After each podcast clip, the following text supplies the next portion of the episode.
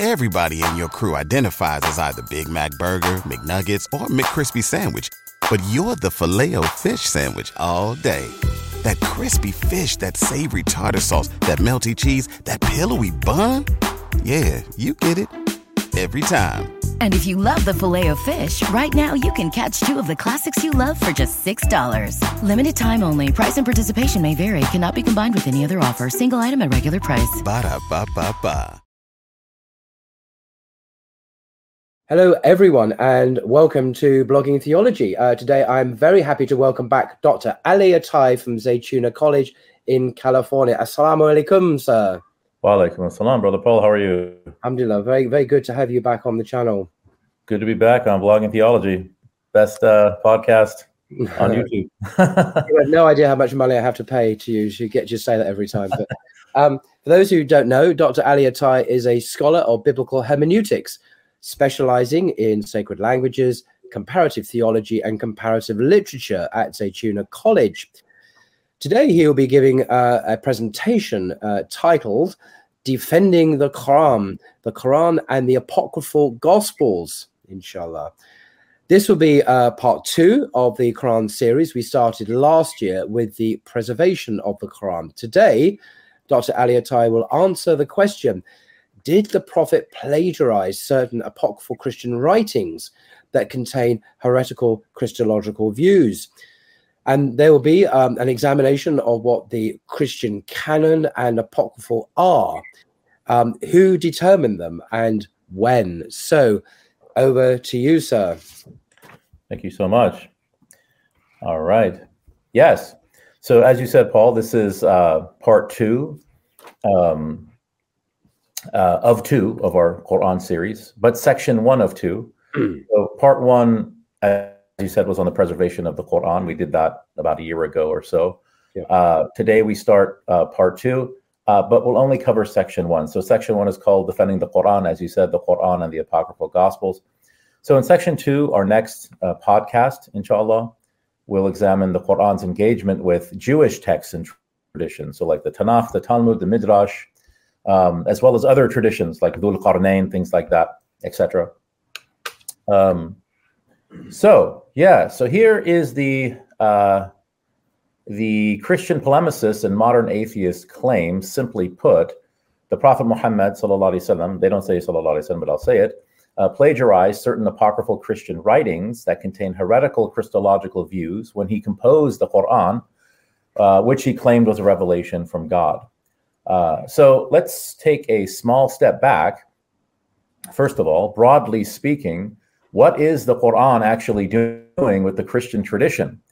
Uh, well, as I said in the last podcast, the Quran uh, tells us what it's doing. The Quran is transparent. Um, we don't have to, to guess. The Quran acknowledges explicitly that it is confirming, rejecting, and refining major aspects of the Christian tradition. Uh, the Quran refers it refers to itself as a muhaymin. And Paul, you asked me uh, about this term way back, I think, during our first uh, podcast. Muhaymin is also one of the names of God in the Quran, yeah. al muhaymin. Muhaymin means um, an overseer, a supervisor, or master, uh, a, a, final authority, right? وَأَنزَلْنَا إِلَيْكَ الْكِتَابِ الْحَقِّ مُصَدِّقًا لِمَا بَيْنَ يَدَيْهِ مِنَ الْكِتَابِ وَمُهَيْمِنًا عَلَيْهِ So the Quran says, we revealed the scripture to you, O Muhammad, وسلم, in truth, as a confirmer uh, of what came before it from the previous scriptures, and as a supreme authority over them. فَحْكُمْ بَيْنَهُمْ بِمَا أَنزَلَ اللَّهُ uh, so uh, judge between them by what God has revealed. And, and there are many other uh, verses that explain what the Quran is doing with Jewish and Christian texts. So there is confirmation, there's correction, and there's rejection of Christian texts and traditions. Uh, for example, after telling us about Jesus, peace be upon him, after giving us uh, his status, Allah subhanahu wa ta'ala says, ذَلِكَ عِيسَى ibn Maryam, such was Jesus, the son of Mary.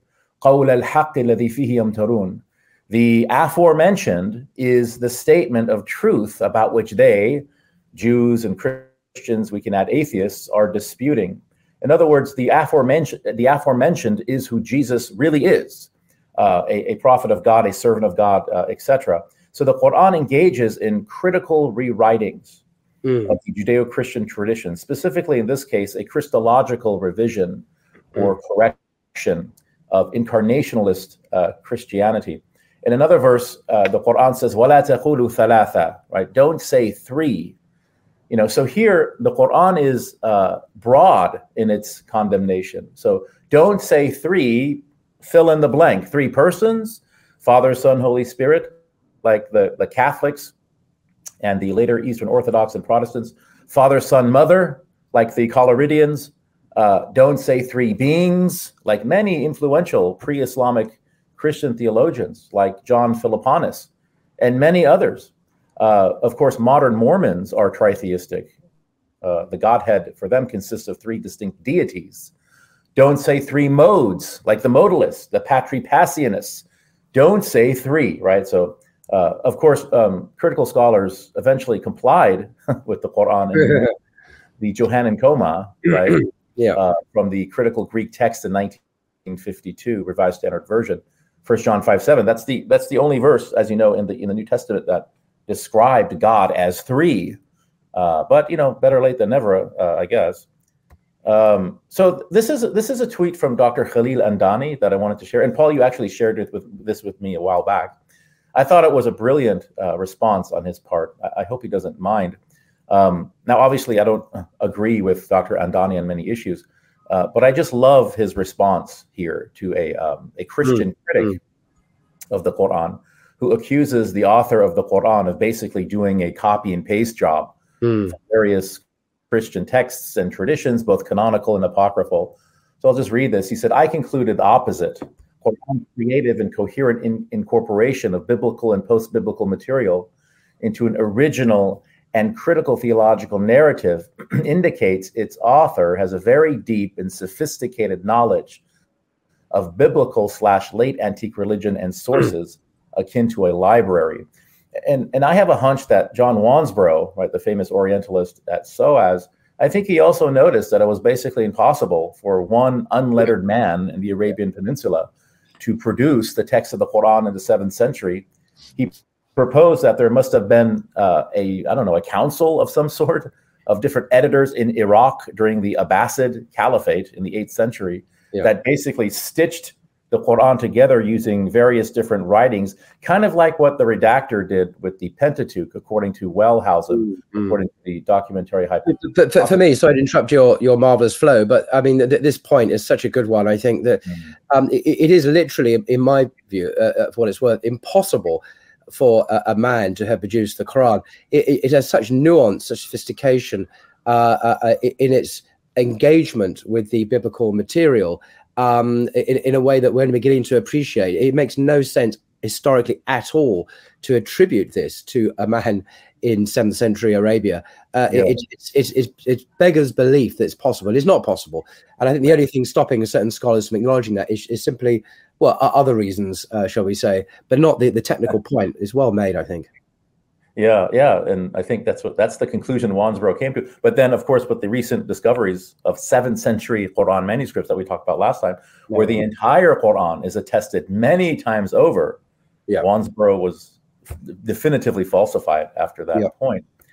Um, so, so here's a question: um, hmm. How is this different than literary mimesis? In other words, uh, how, how is what the Quran is doing?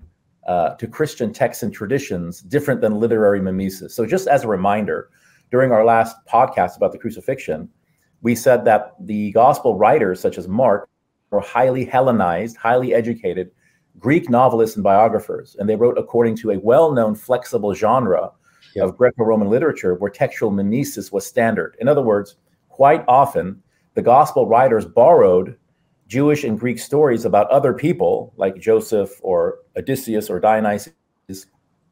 They tweaked these stories a bit, then replaced the protagonist with Jesus or Paul in some cases. Every year, one thing is always predictable postage costs go up. Stamps.com gives you crazy discounts for up to 89% off USPS and UPS services, so your business will barely notice the change. Stamps.com has been indispensable for over 1 million businesses just like yours. It's like your own personal post office no lines, no traffic, no waiting. Sign up with promo code PROGRAM for a four week trial, plus free postage and a free digital scale. No long term commitments or contracts. That's stamps.com code program.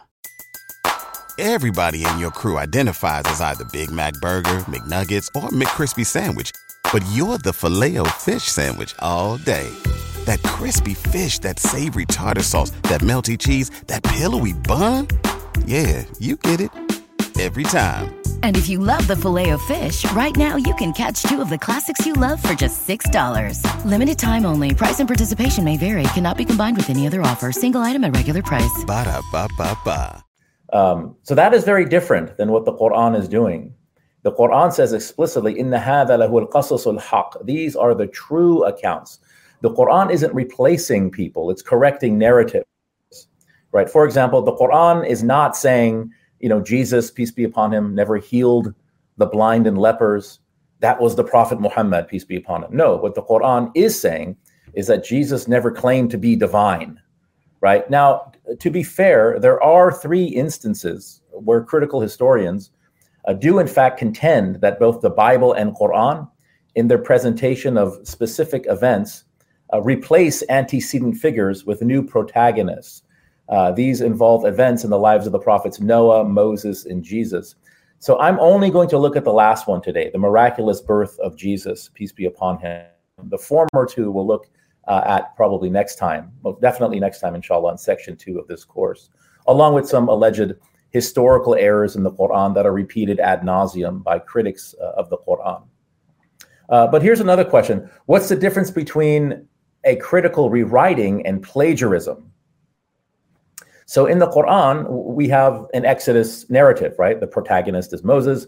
Did the author of the Quran plagiarize the story from the Torah, from Exodus? The answer is no. According to many critical scholars of the Quran, like Angelica Neuwirth, right, the Corpus Coranicum Project, and I agree uh, with this, the author of the Quran already assumes that you know the received biblical tradition. Okay, mm-hmm. the Quran does not give us uh, the flood or Exodus, thinking that none of its audience knows these stories. The Quran assumes what some scholars refer to as the full knowing reader. So this is not plagiarism. This is called a critical rewriting.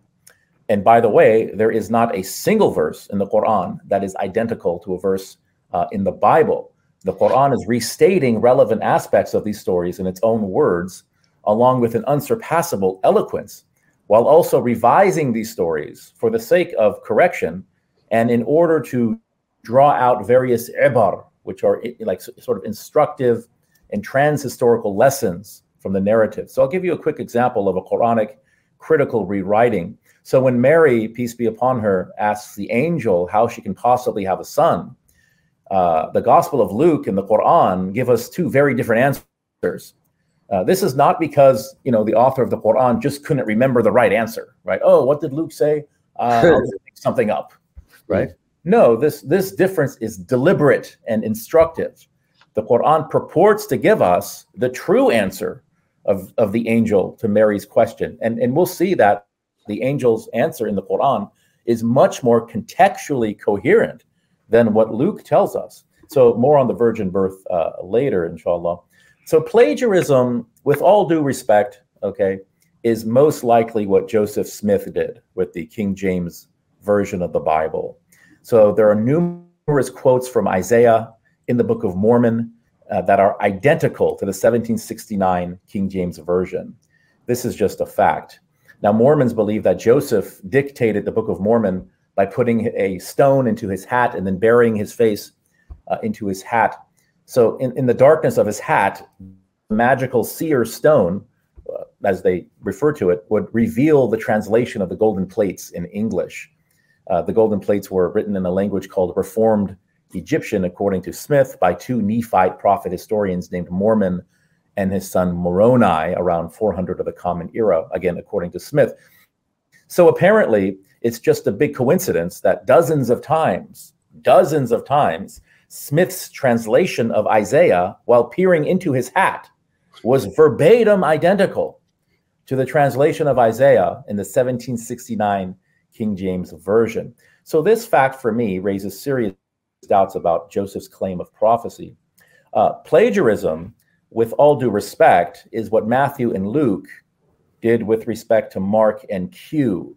Okay, Matthew and Luke copied extensively from Mark and Q verbatim, and both Matthew and Luke did not expect that their gospels would be read alongside Mark, their main source, thus exposing their plagiarism, while the Quran expects you to know how it is revising the biblical stories. You know, if Matthew was a college student in 2023, he'd be expelled. um, I mean, maybe maybe this type of copying was accepted in the ancient Greco-Roman world. I doubt it. Uh, but even if it were, even if this was the case, it's still plagiarism. Now, sometimes Matthew does revise Mark, uh, but this doesn't help the confessional Christian who believes that everything in these four Gospels is inspired by God the Holy Spirit, the third person of the Trinity. Matthew revised Mark because he disagreed with Mark. Right? Mm. In other words, it, it, certainly seems like Matthew uh, did not mm. think that Mark's gospel was inspired by God, at least not all of it. Matthew was confirming, rejecting, and refining, just like the Quran is confirming, rejecting, and refining. but although Matthew was also plagiarizing at times, unlike the Quran, right? So, so just as the Quran revises the four Gospels uh, in a manner to establish its own Christological voice, Matthew and Luke revised Mark to establish their own Christological voices. The problem, however, is that Christians believe that it's all canon so that's a problem, right? Now, in a previous podcast, uh, we spoke about the preservation of the Quran, right? How the Quran came together, as it were, starting with the seven recitational variations, the companion codices, the Uthmanic Codex Committee, the 10 authorized reading traditions, the manuscript evidence, etc., etc. Now, over the past year or so, um, I've received multiple requests to do something similar with the New Testament. How did the New Testament come together? And it just so happens that today's topic, the Quran and the Apocryphal Gospels, uh, is directly related to the history of the New Testament canon. So we can kill two birds with one stone. Okay, so yeah. so this is not me taking pot shots at Christianity, right? The history of the New Testament canon is directly related to our topic. This is something we have to cover. So. Uh, Um, so here are some uh, crucial questions that we must at least attempt to answer uh, before we can talk about the Quran's engagement with apocryphal Christian text. What is the Christian canon? Who determined it and how? When was it determined? What is the Christian apocrypha? Who determined it and how? Um, is the author of the Quran beholden to the judge, judgments of the Catholic Church? So uh, let's start with a seemingly simple question what is a Christian? Now, if I were to ask a Protestant or a Catholic in 2023, he might say that a Christian is someone who believes in the New Testament as being the inspired word of God. You know, that's that's not a sufficient condition of Christian faith, you would say, but it's a good start. It's not sufficient because a Trinitarian would argue that Jehovah's Witnesses and Mormons also affirm that the New Testament is the word of God, yet they are not Christians because their theology is heretical, at least from the perspective of a Trinitarian. But even with this said, I think they would say that a necessary condition of becoming a Christian is belief in the New Testament, excuse me, New Testament canon of Scripture. Uh, and here it is. Okay, so here are the books of the New Testament canon and their authors according to the Christian faith tradition. So Matthew wrote Matthew, Mark wrote Mark, Luke wrote Luke, etc.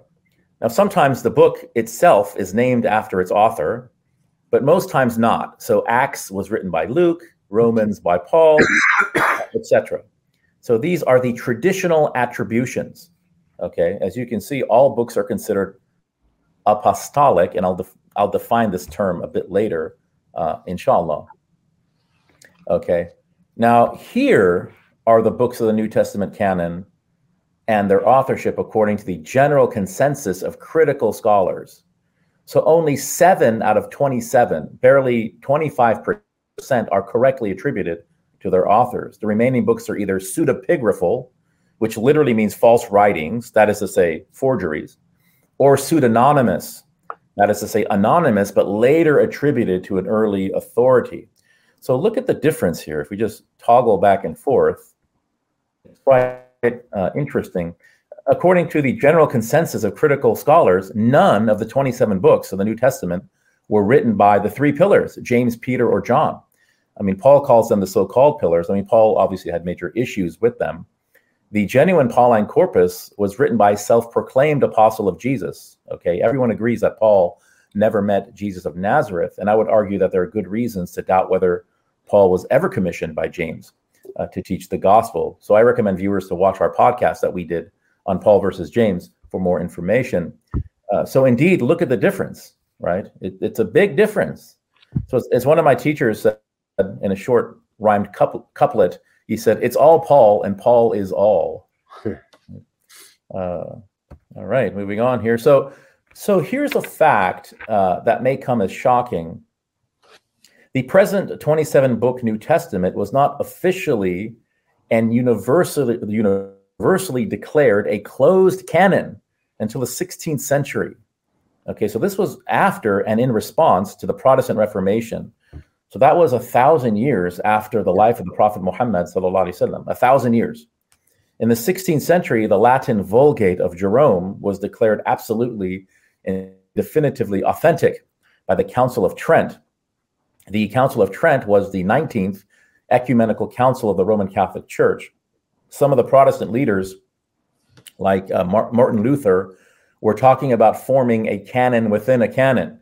So the Catholic Church responded by calling for this council. Okay, ultimately, the Protestants adopted the New Testament canon of the Roman Catholic Church. You know, it's very interesting uh, and a bit ironic if you ask Protestants at random about the Pope um, of the Catholic Church, many of them will say highly derogatory things, uh, even to the point of of calling the Catholic Church uh, the whore of Babylon and the, the Pope is the Antichrist. And it's crazy. I've heard this many, many times personally.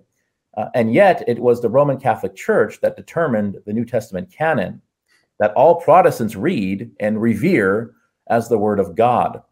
Uh, so uh, let me say it another way. Most anti-Muslim polemicists, right, are not Catholic, but but some of them are, but most are not.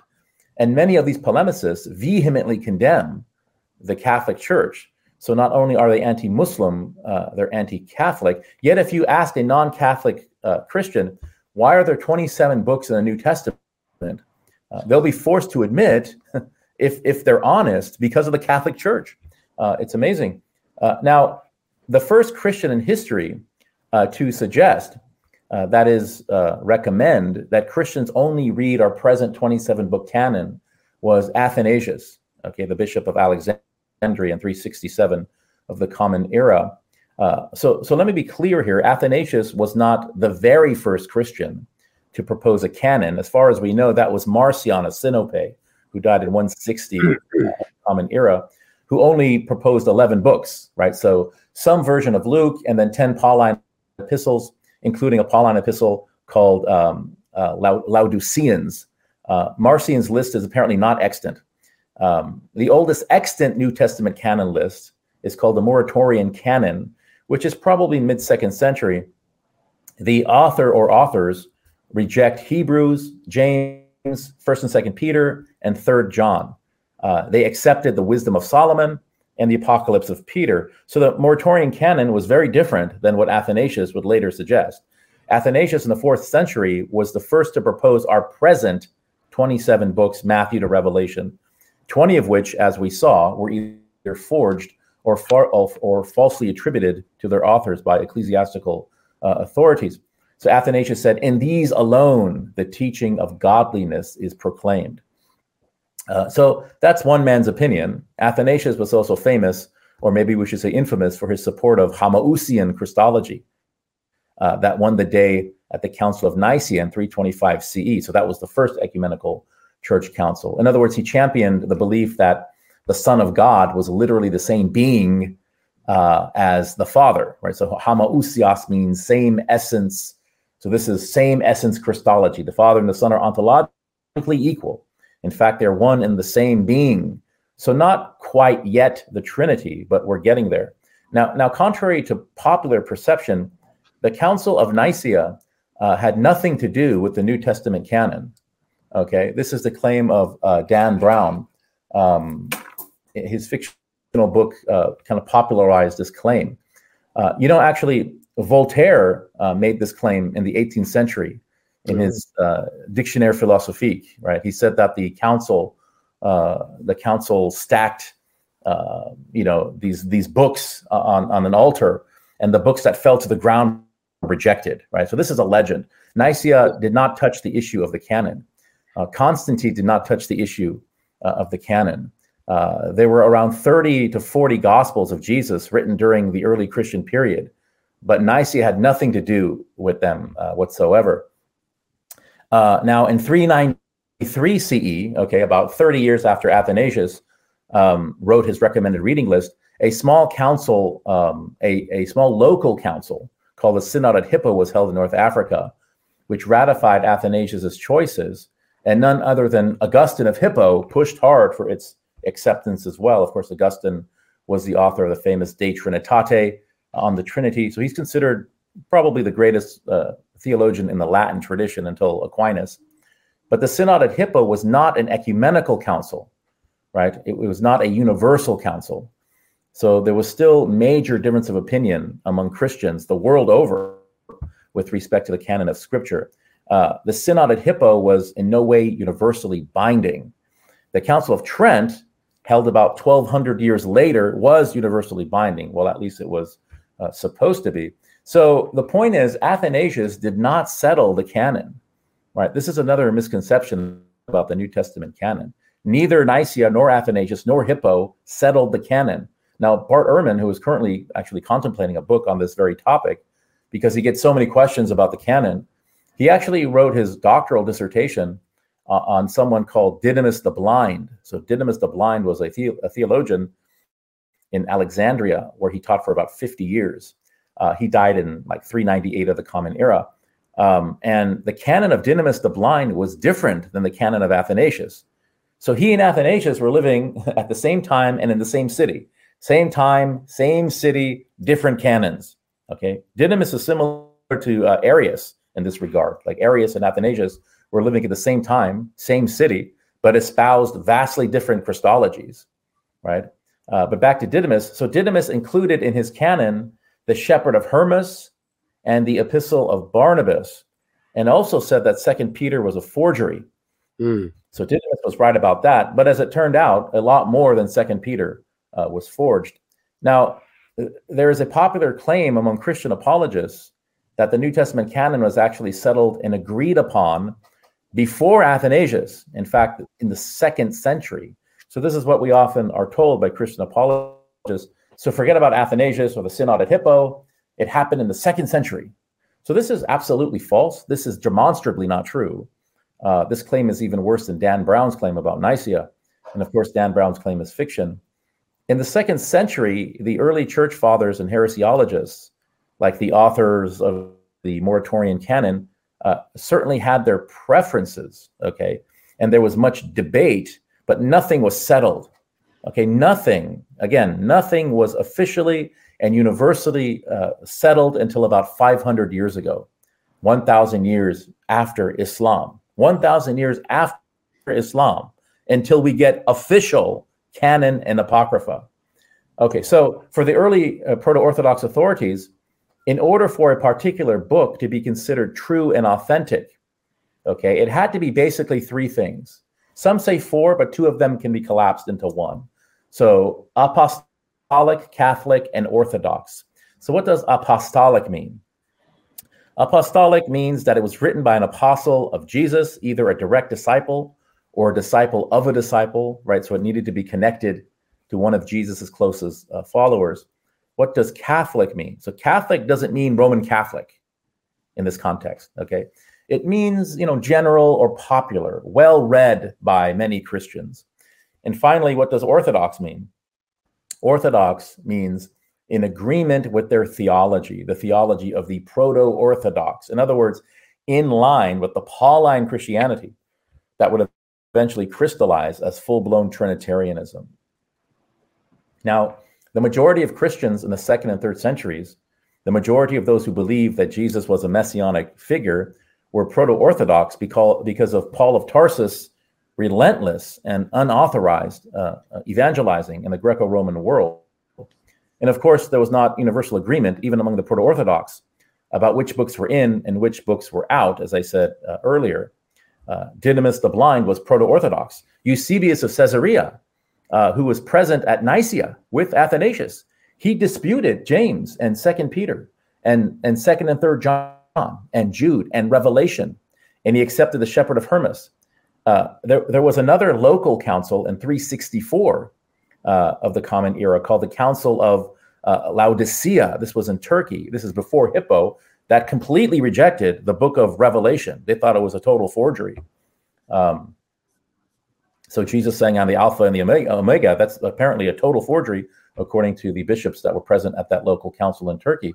But here's the weird thing about how the Proto Orthodox authenticated their books. So generally, if they deemed a certain book to be orthodox, right, that is in agreement with their theology, then it was declared apostolic. So the Gospel of Matthew agreed with their theology and it was quite popular. Therefore, it must have been written by an apostle. So mm-hmm. Matthew, yes, Matthew.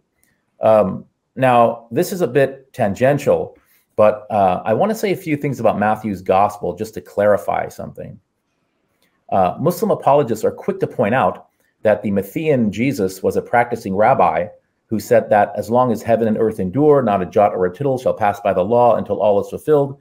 Uh, he said that the disciples' uh, adherence to the law must be greater uh, than even that of the scribes and the Pharisees. He said that he was only sent to the lost sheep of the house of Israel. How do these things agree with Paul's teaching?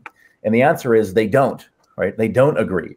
Uh, there are indeed individual teachings of Jesus recorded in Matthew, the, uh, re- recorded by Matthew, the evangelist, that conflict with Paul. Uh, Matthew chapter 7, verses 21 to 23 is probably the best example when Jesus clearly condemns antinomian Christians or Christians who reject the nomos, the Torah. So this begs a question why then did the proto Orthodox canonize this gospel? Good question. Yeah. Well, if you look at the gospel holistically, by gospel's end, it actually comes to agree with Paul. Okay, the gospel of Matthew ends up vindicating Paul. So hmm. Christian mm. apologists appeal to what's known as the continuity argument. Okay, that there is direct continuity between the Matthean Jesus and Paul, that before his death, Jesus was teaching one soteriology, one way of salvation, but then after his death, he was teaching another soteriology through Paul, his chosen apostle. But yeah. this shift is actually announced at the Last Supper when the Matthean Jesus establishes a new covenant or New Testament in his flesh and blood. This is all line. So Matthew presents Jesus as speaking out of both sides of his mouth. However, uh, I agree with with Ehrman here, who does not affirm continuity between Paul and the Matthean Jesus prior to the Last Supper scene. Uh, in other words, Paul and Jesus are actually irreconcilable. Uh, for example, in Matthew 19, Jesus defines salvation in very clear terms. Okay, he says, he defines it as following the commandments, but if you want to be perfect, then sell what you own and give it to the poor, and you will be given treasures in heaven. Okay, mm. so the essence of the gospel, uh, the key to salvation, according to Jesus, is obeying God's commandments and taking care of people, serving people who need help. This is not how Paul defines salvation. So this is how Ehrman puts it. Uh, if if the Jesus of Matthew is right, and salvation is through adherence to the commandments and giving charity, um, exactly what the Quran says about Jesus, I might add. If Jesus is right, then there is no need whatsoever for Jesus to die if Jesus is right, there is no need whatsoever for him to die. Uh, so, in my view, Paul believed a rumor that Jesus had died by crucifixion uh, and, and then was seen after his supposed death. And I think Jesus was seen, but that was because he never died. Uh, but in Paul's mind, Jesus died as a divine a savior. So, Paul reasoned that it must then be impossible to keep the law. Therefore, we need a human sacrifice. And and that forgiveness is only achieved if blood is shed. So these are just, um, you know, just compounded mistakes that Paul made. This is partly why I don't believe Paul when he claimed to be a Pharisee. So here mm. on the slide, you know, can someone be put to death for someone else's sin? The answer is no, according to the Torah. Is it impossible to keep the law? No, according to Deuteronomy chapter 30. Uh, is is blood necessary for forgiveness? No. Look at Psalm 51, look at Second Chronicles. So so essentially what Matthew wanted to do at the end of his gospel was try to reconcile Jesus's teachings with Paul. Okay, so Matthew at times recorded what likely seemed to be authentic teachings of Jesus.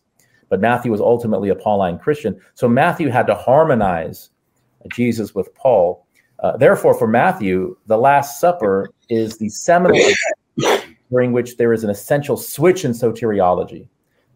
But it doesn't work. Uh, well, well one, is, one is why, for Matthew, Jesus bothers to go around for one, two, three years preaching the, the gospel, this detailed teaching, simply to uh, render it null and void at the Last Supper. I mean, why did he? He should just parachuted down straight onto the cross. Perhaps would have been a slightly more efficient way of doing it.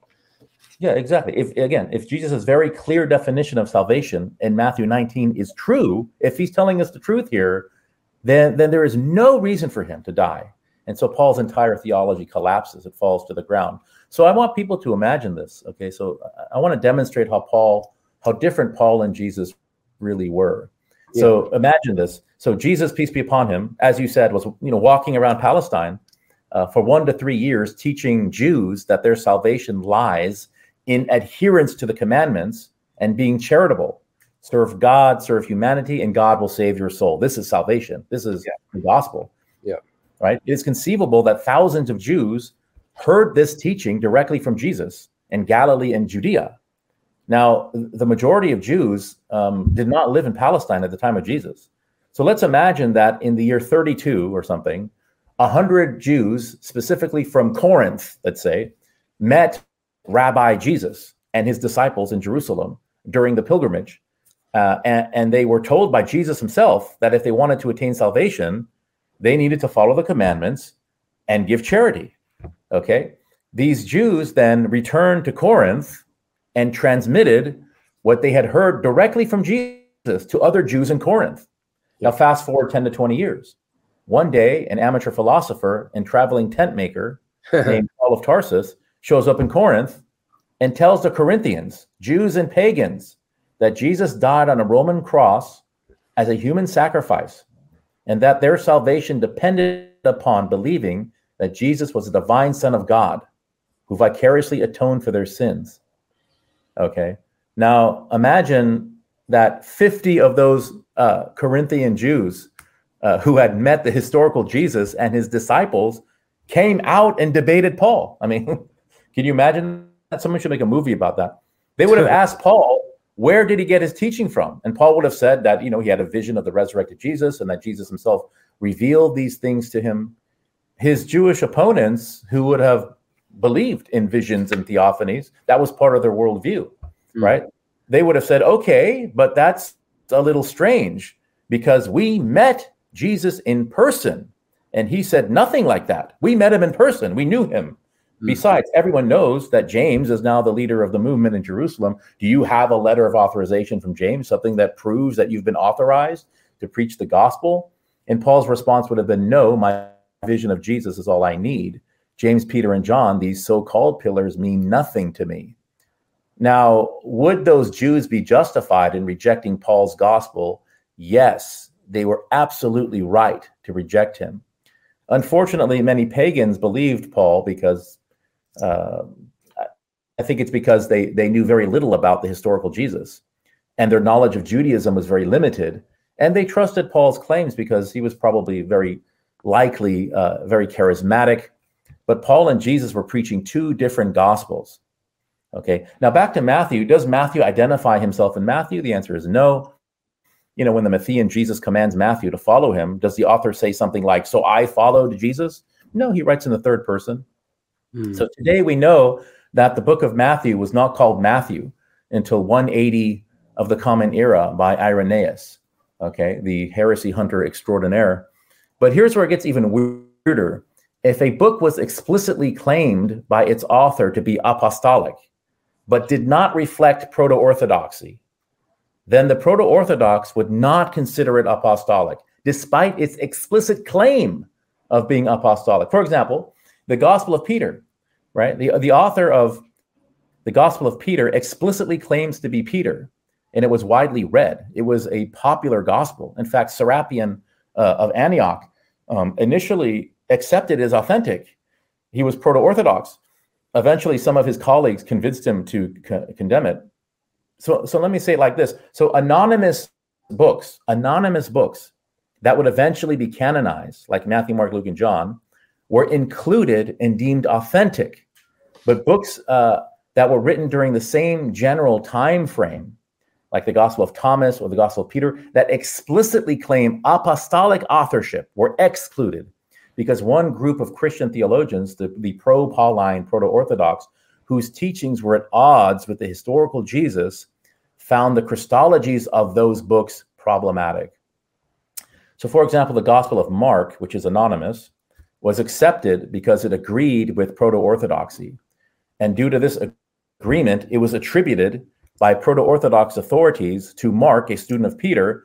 But the Gospel of Mark's teacher, Peter, the Gospel of Peter himself, which is explicitly attributed to Peter by its very author, was excluded because its theology clashes with Pauline, that is to say, proto Orthodox uh, Christianity. So, how does it clash? Well, just give one example.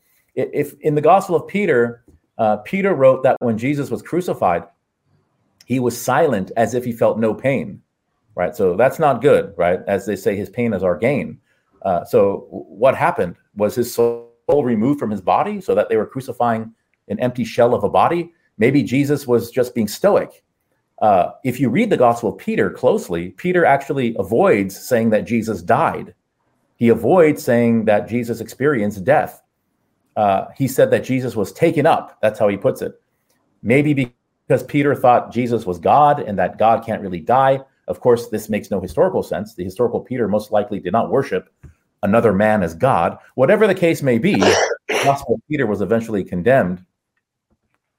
Um, but here's a question: why, why was the Gospel of Mark eventually attributed to Mark, right? The first Gospel in the canon. Uh, did the New Testament character known as Mark actually write the Gospel of Mark? So, who was Mark? Okay, so according to the book of Acts, Mark was the son of a certain Mary whose Jewish name was John. Um, he was a student of Peter. He was a traveling companion of Paul and Barnabas. The first Christian to mention that someone named Mark wrote anything about Jesus was Papias, who died around 130 of the, of the Common Era. He was the bishop of uh, uh, Hierapolis. Uh, and he mentions this in his no longer extant five volume uh, exposition of the sayings of the Lord. So this was sometime during the first quarter of the second century.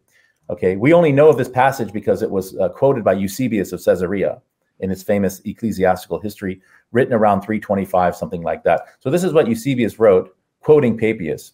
He says, This also the presbyter said, Mark, having become the interpreter of Peter, wrote down accurately, though not in order, what whatsoever he remembered of the things said or done by Christ. For he neither heard the Lord nor followed him, but afterward, as I said, he followed Peter, who adapted his teaching to the needs of his hearers, but with no intention of giving a connected account of the Lord's discourses. So that Mark committed no error while he thus wrote some things as he remembered them. For he was careful of one thing, not to omit any of the things which he had heard, and not to state any of them falsely. These things are related by Papias concerning Mark, but concerning Matthew, he writes as follows. So then Matthew wrote the oracles in the Hebrew language, and, uh, and everyone interpreted them as he was able. So, so the Christian position can be summed up in a nutshell as follows. The same Mark, who is described in the book of Acts, wrote the gospel that we now know as the Gospel of Mark, and that this is attested to by Papias in the early second century, some 40 to 60 years after Mark was composed. In other words, the tradition that Mark wrote Mark did not begin with Irenaeus in 180 CE. It predates Irenaeus by at least 50 years. Hmm. Now, unfortunately, for the Christians who maintain this position, most historians do not believe that Papias was describing what came to be called the Gospel of Mark. The main reason is precisely because the Gospel of Mark does not match what Papias is describing as being Mark's writing. Hmm. Papias was clearly describing a writing that was narratively disjointed like a sayings gospel, like something like Q or Thomas, and yet also very comprehensive in its presentation of Jesus' sayings and deeds. The, the Gospel of Mark is the very antithesis of this. I mean, Mark's narrative is chronologically ordered, yet also very concise. Right? In fact, it's the shortest of the canonical Gospels by far, having only 16 chapters. Historians feel the same way about what Papias said concerning Matthew's writing. That is, you know, Papias uh, was most likely not describing what we know today to be the Gospel of Matthew, because the Gospel of Matthew was most certainly written in Greek, not Hebrew, and does not contain, does not simply contain the you know oracles, i.e., sayings of Jesus, but rather contains a very long, well-structured narrative of Jesus' ministry and death. So yes, Irenaeus was the first to refer to Mark's Gospel um, uh, as uh, Mark's Gospel. But why did Irenaeus call it Mark? Why not call it the Gospel of Peter or even Timothy or Barnabas? Why did he attribute Proto Mark to Mark, a little known character in the New Testament, uh, if he didn't need to? The Christian answer is that Irenaeus must have simply been relating an older tradition uh, that already attributed Proto Mark to Mark. He was simply reaffirming uh, that tradition. Historically, however, this seems unlikely. The simple answer is that Irenaeus knew that the figures Mark and Matthew, for that matter, had allegedly authored something due to a prevalent oral tradition that was articulated in writing at one point by Papias around 120 to 130. But again, the writings of Mark and Matthew that Papias uh, was describing in his exposition of the sayings was clearly different than what Irenaeus would eventually refer to as the Gospel of Mark and the Gospel of Matthew. Nonetheless, it was a stroke of genius on the part of Irenaeus. By calling Proto Mark Mark, he was able to establish for this gospel an apostolic chain of transmission, you know, from Jesus to Peter to Mark on the authority of someone called the presbyter. So, where are the writings of Mark and Matthew that Papias was actually describing? Where are the writings of Mark and Matthew that Papias was actually describing? They're lost. Maybe Q is Papias's Mark. Papias was describing something that resembled Q, a, a, lo- a long uh, sayings gospel. Uh, God knows. I mean, the bottom line is what we know today as being the Gospel of Mark and the Gospel of Matthew was likely not what Papias was describing as being the writings of Mark and Matthew. Right? It was Irenaeus who called the Gospel of Mark the Gospel of Mark and the Gospel of Matthew the Gospel of Matthew because he wanted to connect those Gospels to Papias before him, who described something called Mark and Matthew. Okay. Um, a, a Christian apologist might say, but Matthew, Mark, Luke, and John were written by two eyewitnesses to Jesus and two students of eyewitnesses, while the Gospels of Peter and Thomas and Mary and Philip, etc., etc., these were falsely attributed to their authors. So this argument doesn't quite work anymore. Almost all historians and critical scholars of the Gospels maintain that, in fact, all of these books are anonymous. So Peter did not write Peter any more than Matthew wrote Matthew. It's all apocrypha. Uh, that is to say, it's all of dubious origin. There is no strong isnad, right, or chain of transmission for any of these writings. This this is just the reality. Um, does the Quran we read today go back to the Prophet Muhammad, peace be upon him? Yes. If viewers haven't done so, please watch the podcast on the preservation of the Quran. Uh, whether you agree with the content of the Quran or not, all of the reading traditions we read today can be traced back to the prophetic archetype. But here's what I'll do, you know, just for argument's sake. Let's just for argument's sake uh, say that um, Athanasius settled the canon. Okay, he didn't, but just for the sake of argument. Now, now certainly there were millions of Christians who lived and died before the fourth century, right? Before the so-called canonization of the New Testament. So, what canon did they believe in? You know, whenever I, I make the uh, plausible historical claim that Jesus was not crucified, I'm told invariably by Christian apologists to just read the New Testament, right? Read the four Gospels, read Paul. Jesus was crucified, right? But what about the authors of uh, the, the Acts of John or the so called Second Treatise of Seth or the Gospel of Thomas or the author or authors of Q? So these are Christian writings that either ignore the crucifixion altogether or outright deny the crucifixion. Why didn't their authors just read the New Testament? Of course, the answer is there was no New Testament. these books, like the, Act, the Acts of John, these predate the canon. Or they'll say, oh, those books are anonymous. So are the Gospels. Those books are late. Well, Q likely predated Paul and did not contain a passion narrative. They'll say the Acts of John is late. Well, the Gospel of John is also late, probably early second century. Acts is most likely second century. Second Peter is probably 120, 130, something like that. Some historians actually date Thomas's gospel to sometime before the synoptic gospels uh, because of its method of presenting the sayings of Jesus. Some historians even call it the fifth gospel.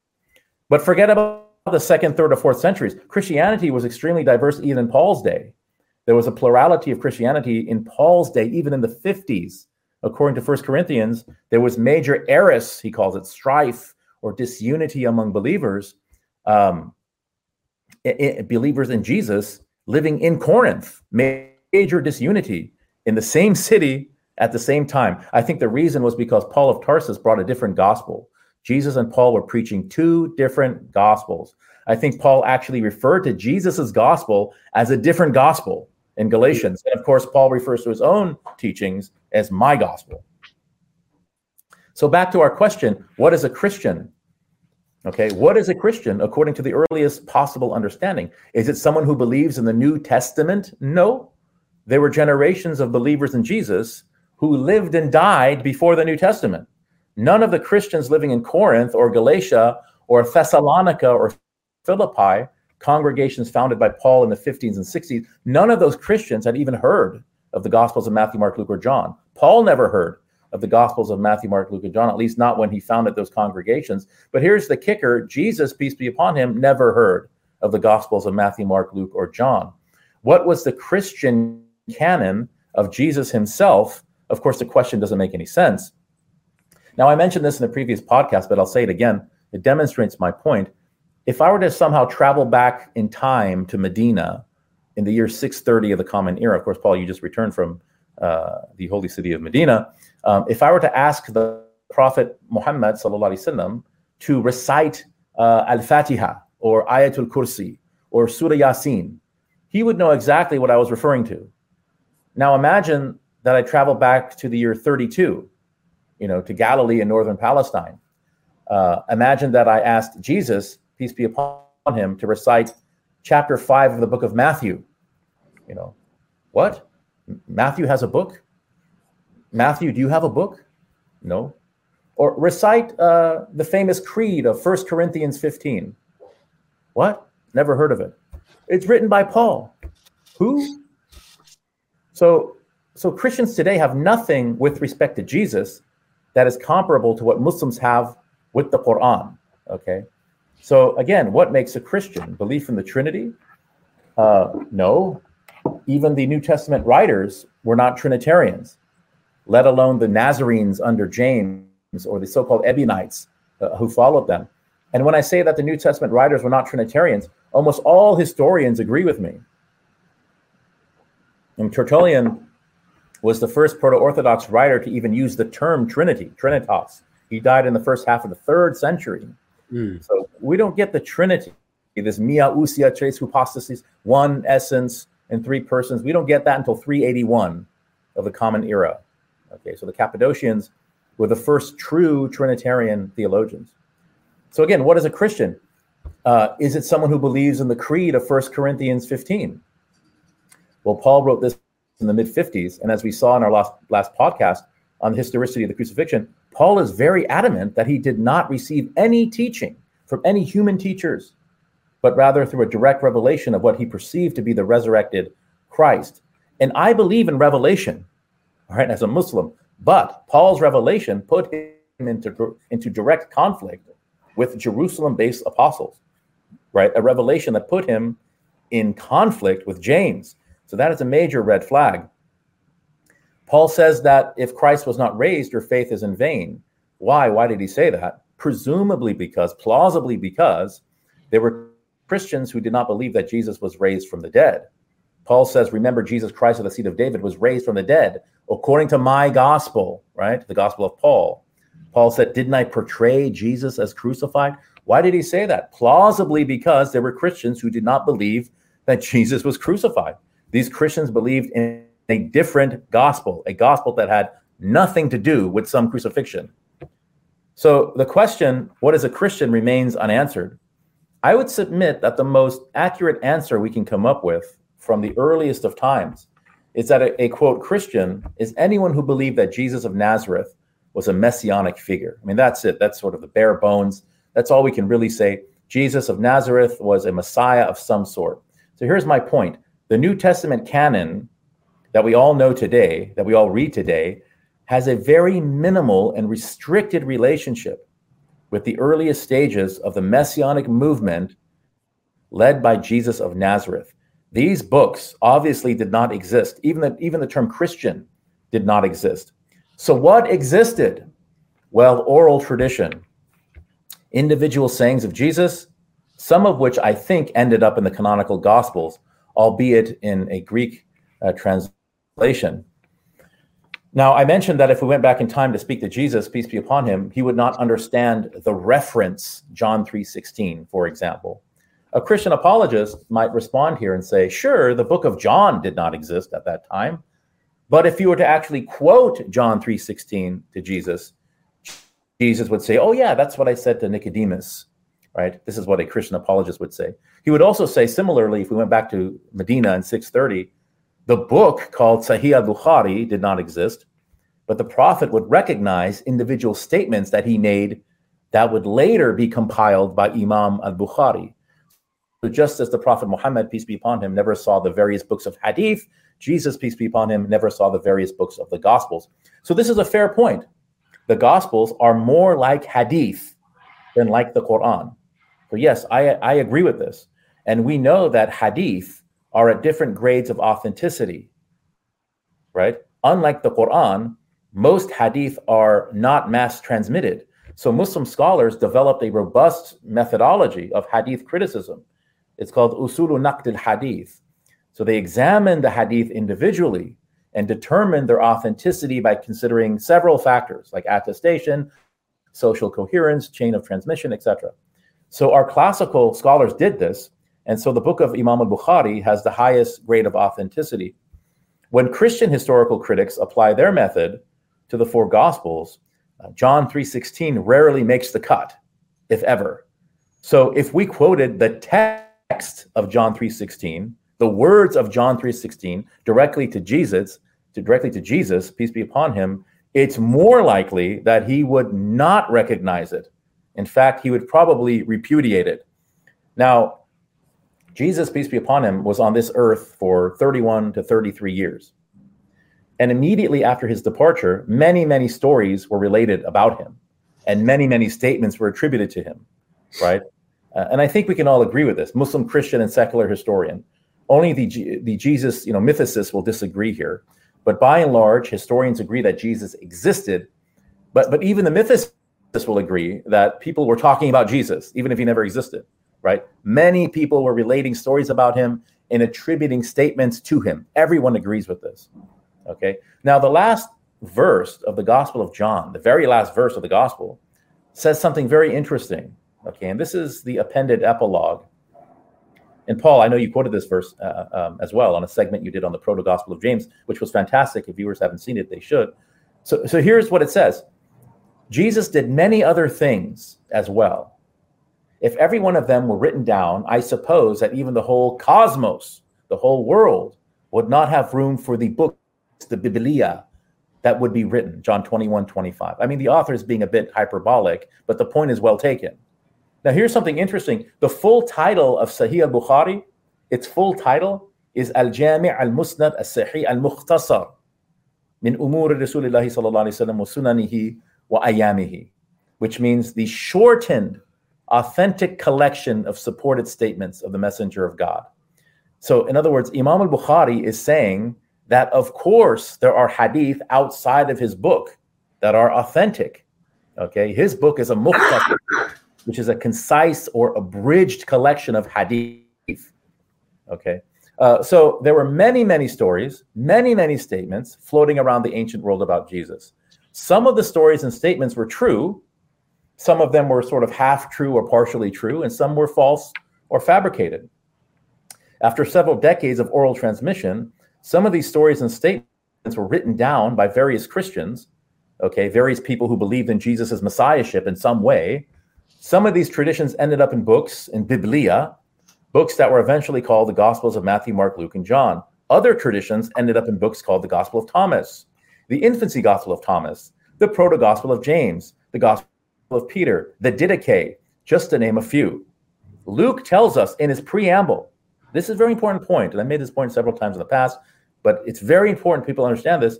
Luke says in his preamble to his gospel that polloi, many people wrote, okay, many people wrote uh, the diegesis, narratives of Jesus. What does Luke mean by many? We, I mean, we know that Luke knew Mark and Q, so that's two narratives, but that's not many, mm. right?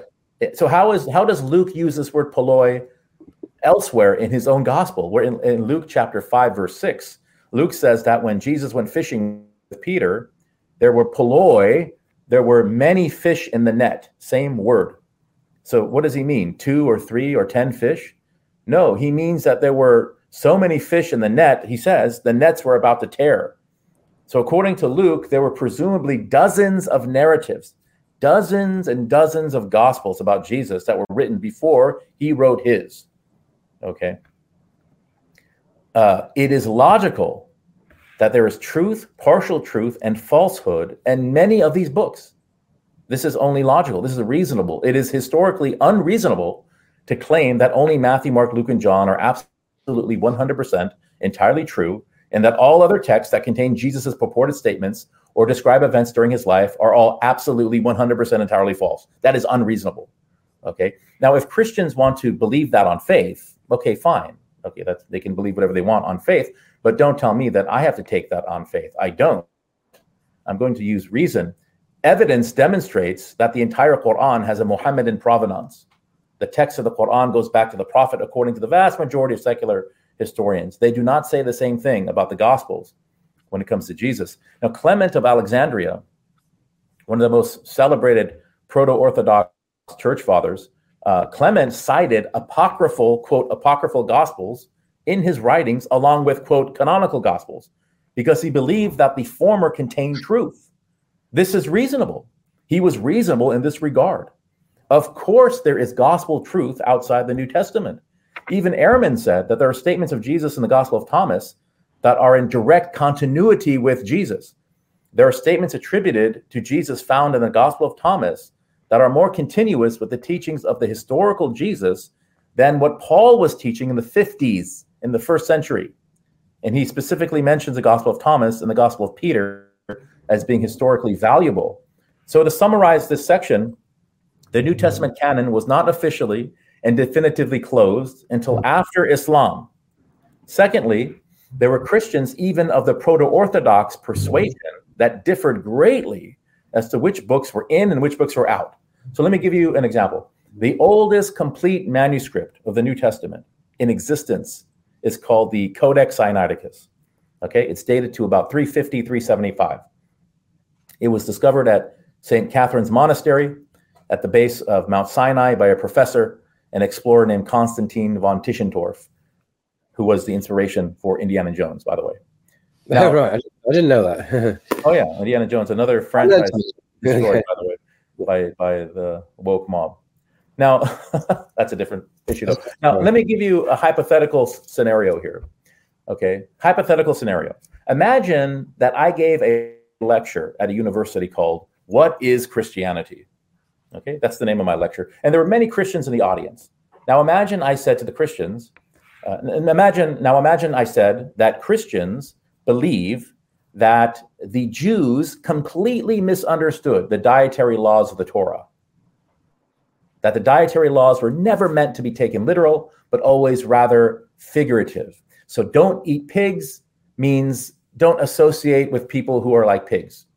Don't eat hyenas means not to be a pervert because the hyena changes its, its nature every year. At one time it's male, the next time it's female, gender fluid. Don't be like that. Okay. And don't even get me started on the weasel Okay, so imagine I imagine I said those things, just like that. I would probably get confronted by a Christian or two who would say, "What what on earth are you talking about? That's not true. You're misrepresenting Christianity. Where are you getting this from? Mm-hmm. And I would say from Christian scripture, the epistle of Barnabas. Then he would probably flip through his NIV or his RSV or his KJV and say, That's not in my Bible. That's apocryphal. And then I would say, According to whom?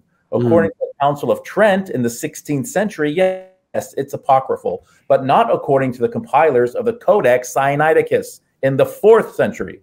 It is in their canon, and it's the oldest complete New Testament.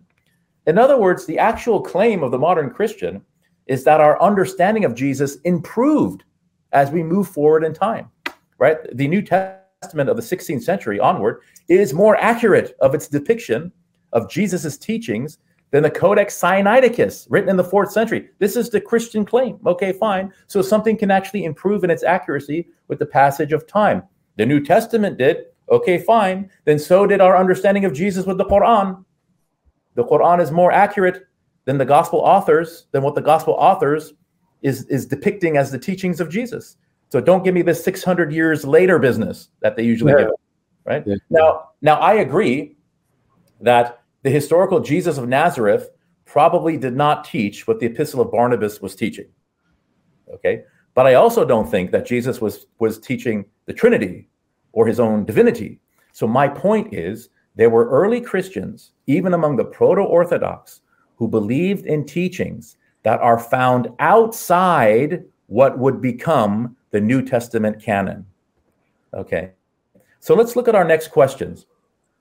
Does quoting, paraphrasing, or partially agreeing with a story or a statement in an apocryphal text necessarily mean that that story or statement cannot be true? That's the first question. Next question does this, necess- does this necessitate that the apocryphal text in its entirety is true? In other words, is every single statement or hadith of Jesus quoted in the Gospel of Thomas necessarily false because the church declared the Gospel of Thomas to be heresy? And if I quote an individual statement from Thomas and believe that it is accurate, does that mean that I have to accept or I do accept the entire gospel as being accurate?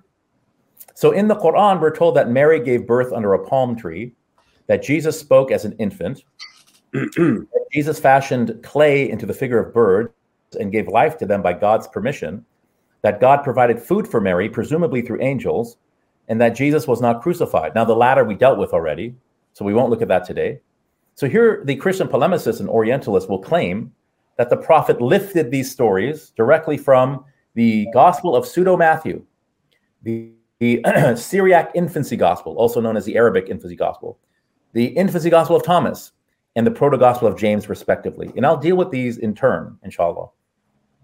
But let me repeat our questions. Does quoting, paraphrasing, or partially agreeing with a story or statement in an apocryphal text necessarily mean that that story or statement cannot be true?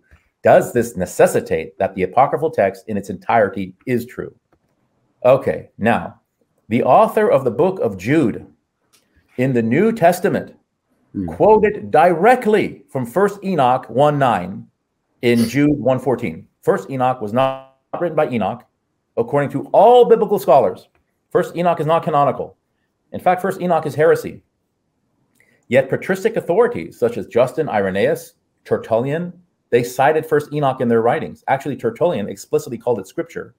These were proto Orthodox authorities, the Salaf of the Trinitarian. Hmm. In first Enoch, Enoch is unequivocally told, You are the Son of Man. So, according to first Enoch, Enoch was a messianic figure who pre existed as an angel before coming to earth as a man.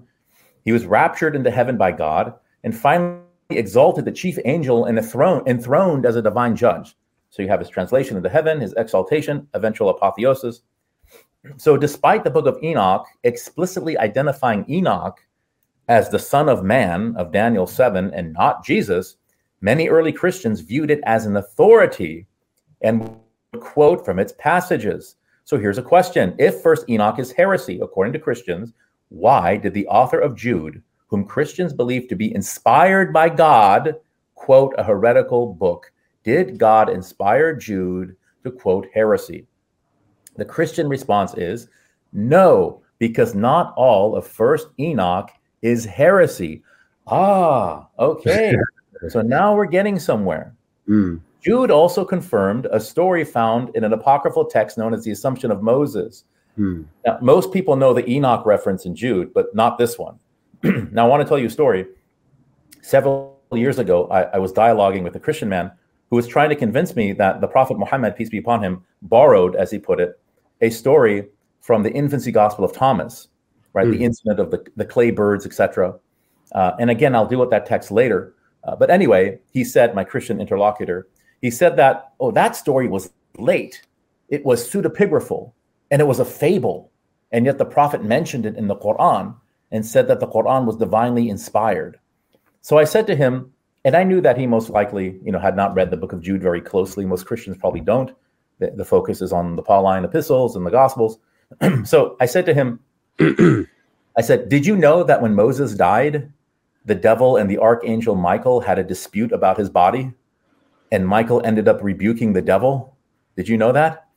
And I remember he, he, he looked at me with a puzzled expression. And then I said, Well, that's what the assumption of Moses says. Mm. he said, What's that? When was that? And I said, It was probably written in the first century BCE or the first century CE. So he looked even more puzzled. So I said to him, Would you consider that text late and pseudepigraphal? And would you consider that story to be probably a fable? And he said, Yes. So I said, Well, Jude did not. Jude confirmed it in Jude chapter 1, verse 9. And the book of Jude is a canonized book of scripture in the New Testament, which, according to you, is inspired by God. So many of these Christian polemicists employ, you know, a double standard. Double standards, yeah. Total hypocrisy. You know, this group of polemicists is like this brood of vipers that just never learns. They don't see the plank in their own eyes. You know, it's this hermeneutic of suspicion and hermeneutic of acceptance all over again. You know, even yeah. today. In other words, whatever the Prophet Muhammad does is base and vile and deceitful, but whatever their religious figures do is noble and inspired and truthful. You know, you know, at least the infancy gospel of Thomas was written within 100 years or so of Jesus.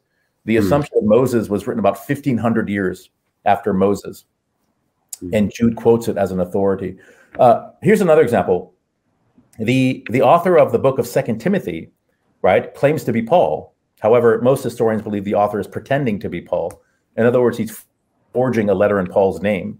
This is according to the vast majority of critical scholars. But let's grant, okay, Paul wrote it, no problem. Paul wrote, you know, Second Timothy. Now listen to what Paul says in Second Timothy chapter 3, verse 8.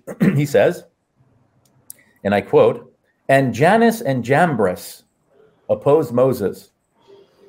So these people of corrupt mind and counterfeit faith also oppose the truth. So one more time. And Jannes and Jambres opposed Moses. So these people of corrupt mind and counterfeit faith also oppose the truth. Who in the world are Jannes and Jambres? Now, you can go to any Bible concordance and type in Jannes and Jambres, and I promise you that they are not mentioned anywhere in the whole of the Hebrew Bible, nowhere in the canonical Tanakh. So, where did Paul get these names? Maybe he was given these names by the Holy Spirit, and that's and they were previously unknown a Christian might make this claim. Okay, that's his faith conviction. If he thinks that there are good reasons for believing Paul's claim of receiving divine revelation, I don't, but maybe he does. But that would be a different discussion. But just looking at the context of Second Timothy chapter 3, I think it's abundantly clear that Paul believed that his readers were already familiar with these names, Jannes and Jambres. And as it turns out, there was a text written in the first century, the Apocryphon, of Jannes and Jambres. Origen of Alexandria in the third century, okay, referenced it uh, as the source of Second Timothy 3.8. Of course, Origen, who was an extremely influential church father, would later be anathematized by the Catholic Church in 553, Constantinople too. So Jannes and Jambres were the names of two of the magicians in the court of Pharaoh who opposed Moses. Now, according to this text, the Apocryphon of Jannes and Jambres, when Jannes died, his brother Jambres was able to uh, summon his soul from Hades, from Sheol, by using a spell he had found in one of his books of magic. So, so Jambres was a necromancer, basically. Uh, and then the soul of Jannes from beyond the grave, while experiencing burning torment, warned his brother Jambres uh, not to contend with Moses uh, and Aaron. So, so here's my question Should I immediately consider Paul of Tarsus to be a fraud simply because he mentions the names Jannes and Jambres, names found in an apocryphal text written in the first century, some 1500 years removed from Moses? Should I consider him a plagiarist and a fabulist? Based on this alone, I would not jump to that conclusion. Why? Because it's possible that the Apocryphon of Jannes and Jambres was not Paul's directly direct literary source. But even if it was, that that does not immediately invalidate Paul.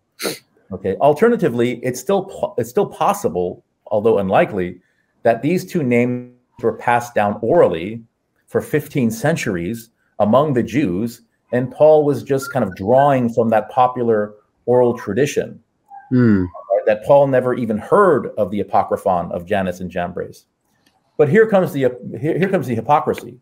When the Quran seems to confirm a story about Jesus or Mary found in an apocryphal Christian text, the Prophet Muhammad is often called a fraud, a forger, a fabulist, a plagiarist, okay, etc. But there's a difference the Christian apocryphal text, and the word apocryphal is in quotes, because again, there was no definitive and official apocrypha in Christianity until after Islam. So the so the the Christian so-called apocryphal texts that mention these stories that are seemingly also found in the Quran are only 100 to 130 years removed from Jesus, while Paul's apparent source, the apocryphon of Jannes and Jambres, was 1500 years removed from Moses. Mm. Now, again, somebody might say, but it doesn't come from direct literary dependence upon a specific text, but from an oral tradition. Okay, so which scenario is more plausible historically? That an authentic oral tradition about Jannes and Jambres was passed down for 15 centuries, from the time of Moses to the author of the Apocryphon, uh, okay? Or that an authentic oral tradition about Jesus or Mary was passed down for one century, from Jesus and his disciples to, let's say, the author of the Proto Gospel of James, which is more plausible historically. Uh, let's take one example angels feeding Mary in the temple. So, this is mentioned in the Proto Gospel of James and seemingly in the Quran. And we'll examine this text in detail a bit later, uh, inshallah. But here's what I think happened. And this is absolutely plausible, reasonable, and logical. Okay. So, at the end of Jesus's life, okay, uh, of course, you know, Muslims and Christians maintain that he ascended. Most secular historians maintain that he was probably buried in a common grave somewhere outside the city, and that was the end of Jesus. Whatever your position is, at the end of his life, several people who believed in Jesus' messiahship in some way told a story about Mary being attended to by angels prior to the birth of Jesus leading up to the Annunciation. Is this plausible? Is it plausible that this story was being told? Of course. Several decades then go by, several decades of oral tradition. Uh, the story is told and retold, and most likely modified a little bit from mouth to mouth, decade after decade. Then this story, for some reason, did not end up in what would eventually be called Matthew, Mark, Luke, or John. Why? Well, there are a number of tenable reasons. Perhaps their authors had not heard of it uh, because they lived in different ge- geographical locations. Uh, perhaps they knew of it, but they did not agree with it for theological reasons. Uh, perhaps they knew of it, but did not want to place the focus on Mary, but rather on Jesus. Of course, in the Quran, Mary, peace be upon her, is a highly respected and revered figure. Uh, so there is focus on Mary in the Quran. Now, from a Christian perspective, what I just explained is totally plausible. Why? Well, first of all, Christians must believe that there are many true stories about Jesus that are not found in the gospel. They have to believe this. Why? Because the author of the Gospel of John, whom Christians believe was inspired by the Holy Spirit, says so. Jesus did many other things as well. If every one of them were written down, I suppose that even the whole cosmos would not have room for the books that would be written. There is potential truth outside of the four Gospels by admission of the Holy Spirit if you believe that the Gospel of John was inspired by the Holy Spirit. But here, we don't need the Holy Spirit to tell us. This is true according to reason and common sense. From a more historical perspective, we know that even the Q source uh, document predated Mark. Uh, and Mark did not use it according to the dominant position. Why didn't Mark use Q? Well, the same possible reasons that I just mentioned. Maybe Mark had not known of Q because he was in a different place. Maybe he knew of Q but did not agree with its content for theological reasons.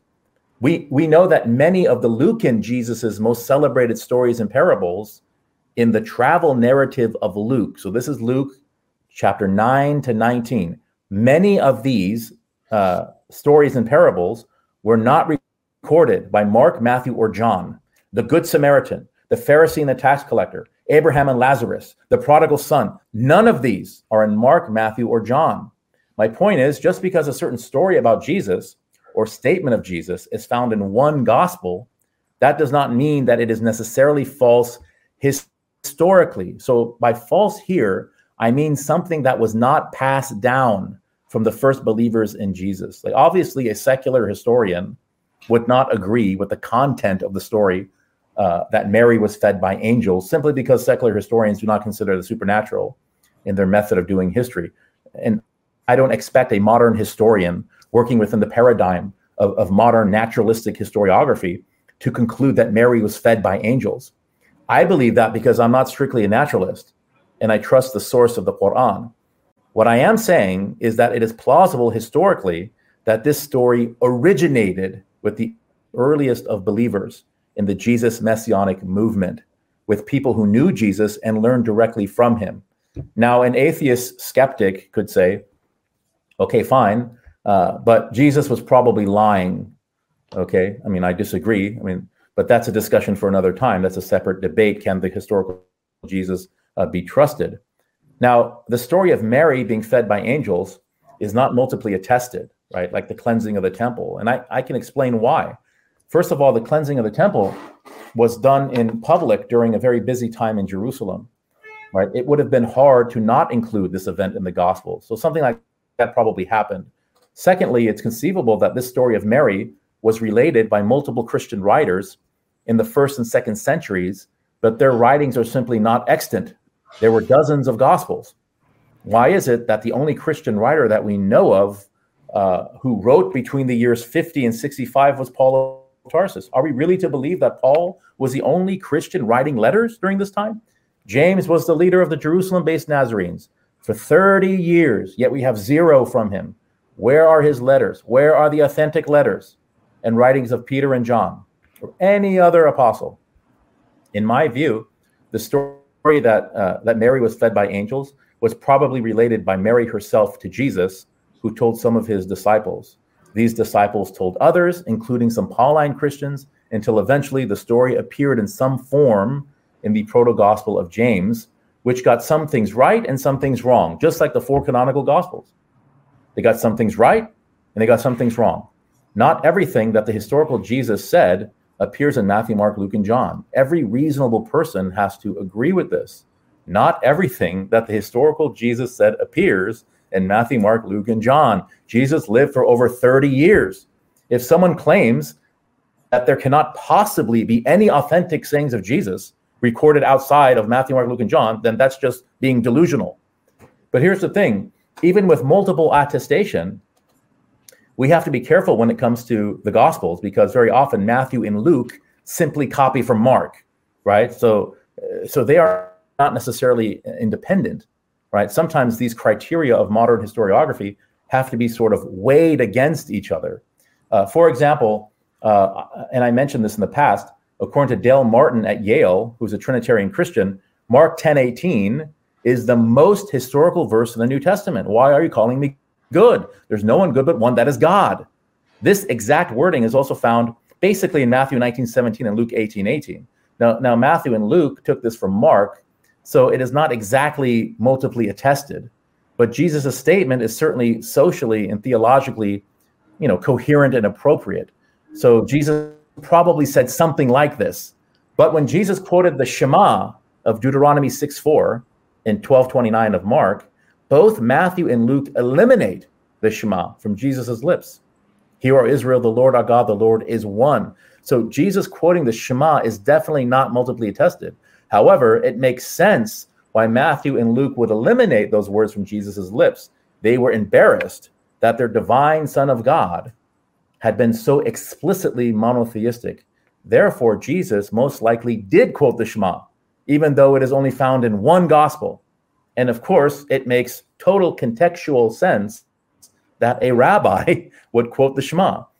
Okay, so a Christian in good faith cannot say that, that the story of angels feeding Mary is definitely false or obviously invented by the author of the proto gospel of James, because then if we're being consistent, the the prodigal son story that is only found in the travel narrative of Luke must also be false because Luke just made it up, right?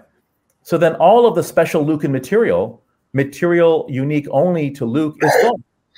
In John, which is 30 to 50 years after Mark and 15 to 20 years after Matthew and Luke, John, we'll call him John. John tells us that Jesus spoke at length about someone called the Paraclete, since no one before John, not Paul, and none of the synoptic authors even mentioned the word paraclete, are Christians prepared to say that John just made it up? That is definitely false? Are they prepared to say that the Christians who produced Matthew, Mark, and Luke did not even know about the paraclete? Now, maybe John was given special revelation by God, uh, and it was God who directly informed John about the paraclete. If Christians want to make this argument, that's fine, but that is not a historical argument, it's a theological argument it's the same with the Johannine I am statements.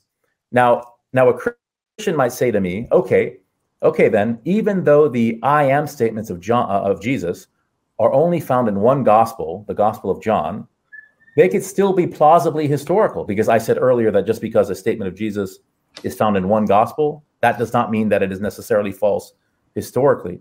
So the Christian argument is if the prodigal son per- uh, pericope is plausibly historical, then so is before Abraham was, I am. So I would disagree.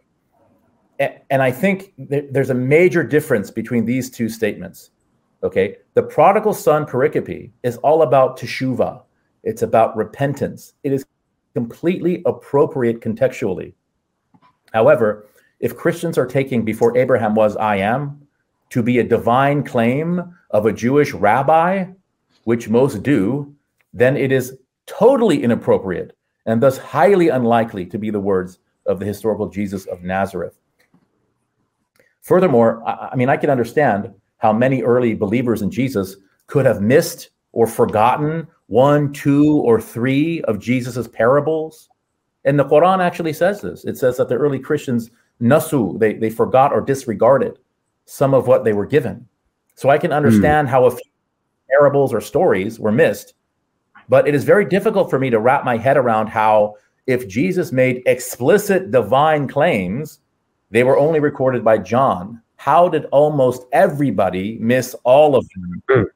In other words, if, if I, just to, to uh, you make a very, very excellent point. Just to say that the point you're making has often been made by very senior biblical scholars like uh, Jimmy Dunn uh, in hmm. Durham, in England. Uh, Bart Ehrman, of course, mentions the same. This is a commonplace. If he walked around, Jesus walked around saying, Before Abraham was, I am, and all the other I am statements, why does no one ever record this until the very last gospel written towards the end of the first or beginning of the second century? Why does Mark omit it, ignore it? Why does Luke, mm. who sought to, you know, give everything from the beginning an account, why does he fail to mention this? Ditto yeah. Matthew, ditto Q, etc. And Paul, ditto yeah. Paul. No one yeah. mentioned it. It was extraordinary omission, really. Yeah, yeah, yeah. So to, to use the time travel analogy again, if I travel back in time and ask Matthew, if I asked him, why didn't you include the parable of the Good Samaritan? He might say, well, oh, I missed that. I forgot about that. Or he might say, uh, uh I never heard that one. Maybe I wasn't there that day. but could he really say this about the I am statements? No. Did he really forget to mention that Jesus claimed to be God on multiple occasions? Did he not hear Jesus ever make one of these numerous I am statements that John apparently heard numerous times? Interestingly, according to Dr. James Tabor, and he mentioned this on Blogging Theology, the pericope of the Pharisee and the tax collector, which is only found in Luke's travel narrative, the Pharisee and the tax collector, uh, in which the tax collector was justified, i.e., forgiven by God due to his humility of his repentance. That story is historically more likely to represent the utterance of a first century Galilean rabbi than what Paul of Tarsus was teaching in First Corinthians and Romans chapter 10 about eating and drinking the flesh and blood of a God, right? I mean, Yeah. this is called theophagy. It was very common in pagan mystery religions. Luke was writing in 80 to 85, Paul in the 50s. So Paul is writing earlier, but his claims about Jesus' teachings make less sense historically.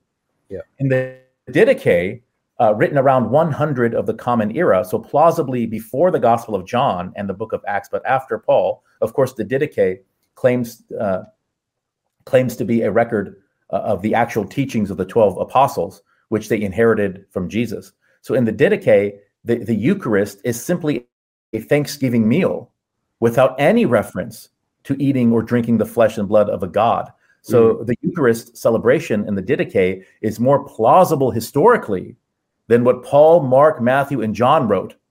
In the Quran, Jesus celebrates a feast with his disciples, and it is more cl- and it more closely parallels the Didache than the canonical Gospels. It's quite amazing. So, wh- which is more historical? Which was more likely historically that a first century rabbi from the Galilee taught his Jewish followers to humble themselves before God and to repent with all sincerity, or that a first century rabbi from the Galilee taught his Jewish followers to masticate his flesh and drink his blood and worship him as a god. Now, according to the editors of the New Oxford Annotated Bible, there are, quote, literary echoes from the wisdom of Solomon present in Paul's epistle to the Romans and Second Corinthians. The Wisdom of Solomon is a book found in the Old Testament Apocrypha. And this isn't some, you know, fringe, fringe opinion that nobody else agrees with. These editors are bona fide academics. You know, these aren't, you know, quacks like this guy who wrote this critical Quran. These are mainstream historians of the Bible whose Bible is read and studied in universities all around the world. In fact, Paul's engagement with and allusions to the wisdom of Solomon is so obvious. The authors of the Muratorian canon in the second century felt compelled to conclude that it must be canonical, the wisdom of Solomon.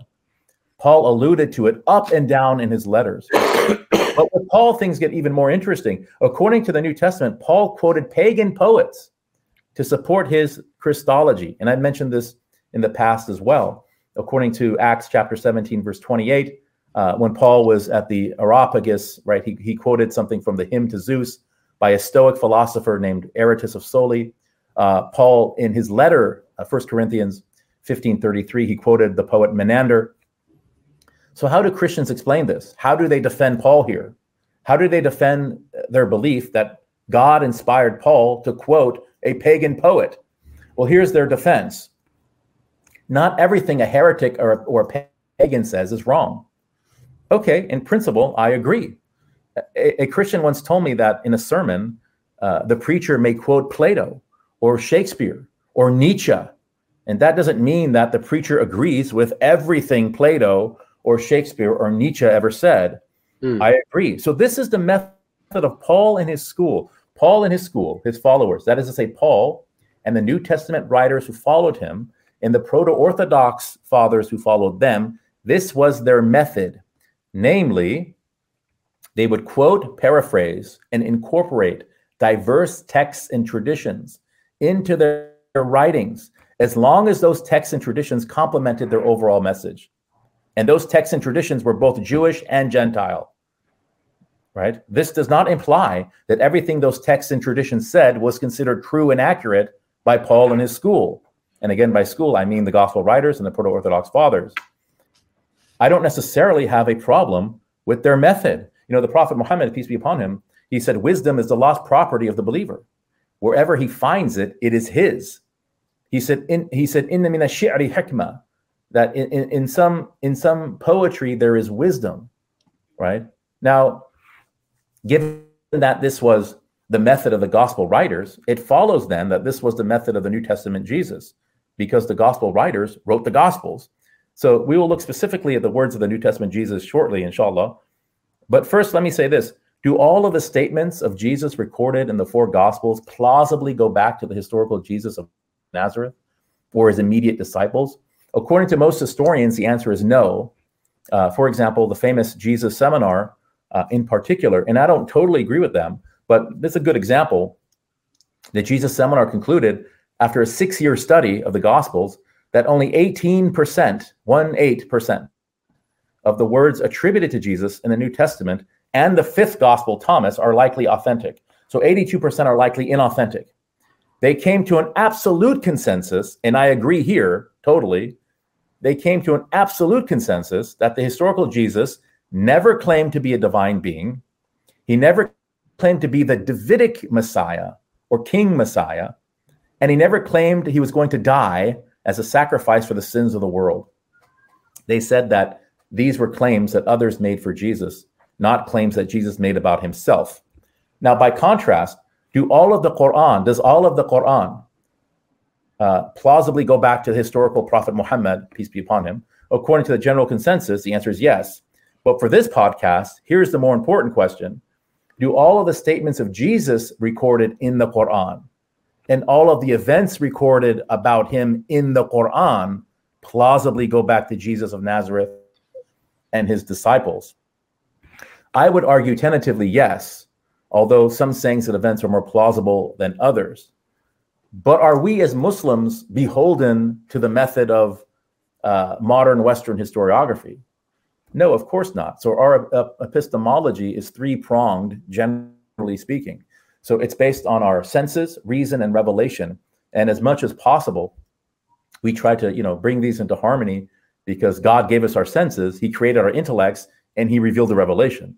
So based upon our worldview, we maintain that there are things God mentions in Scripture, either in the Quran or upon the speech of the prophet, uh, that are from the unseen, like you know things about angels and demons, day of judgment, but also events from the past. So the past uh, is also unseen. So the Quran might mention a past event, something that happened in this world that no that no one prior to the Quran had mentioned.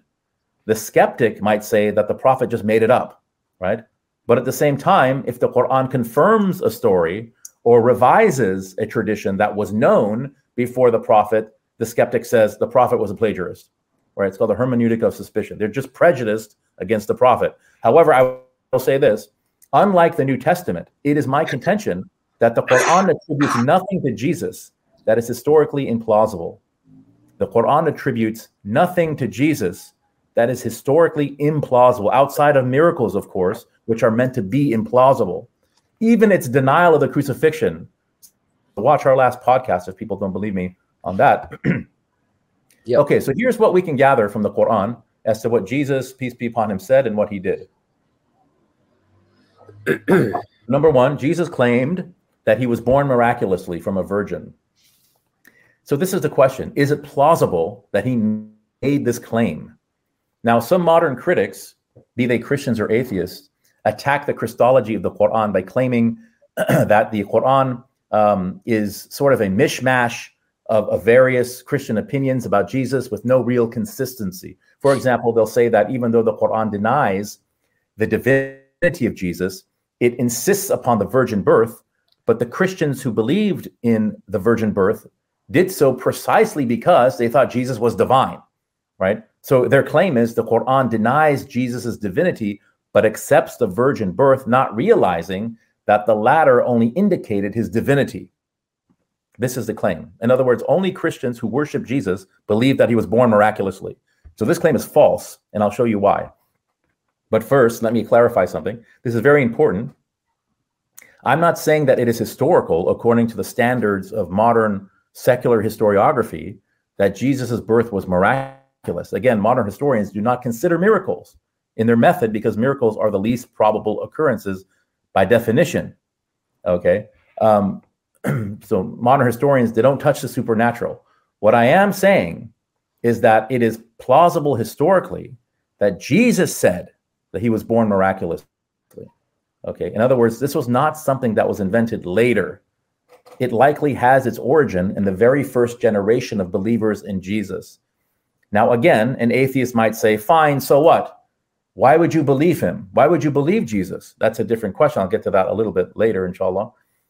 Now, I mentioned at the beginning of my lecture that, that the miraculous birth of Jesus is one example where critical historians contend that the Bible and the Quran, by extension, engage in literary mimesis of Hellenistic tradition. In other words, when it comes specifically to the birth of Jesus, the early Christians basically replaced the names Perseus, Hercules, and Romulus with Jesus, and the Quran followed suit.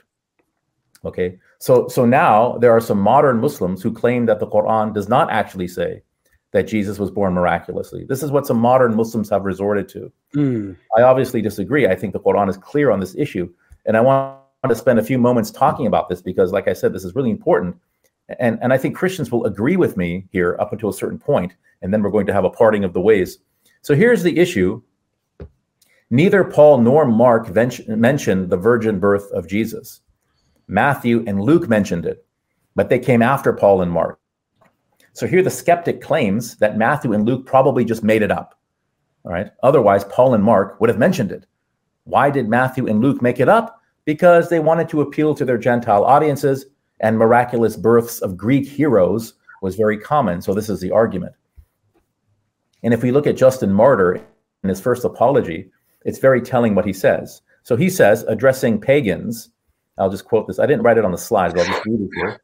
And when this is Justin Martyr addressing pagans, and when we say also that the Word, who is the firstborn of God, was produced without sexual union, and that he, Jesus Christ, our teacher, was crucified and died and rose again and ascended into heaven, we propound nothing different than what you believe regarding those whom you esteem sons of Jupiter.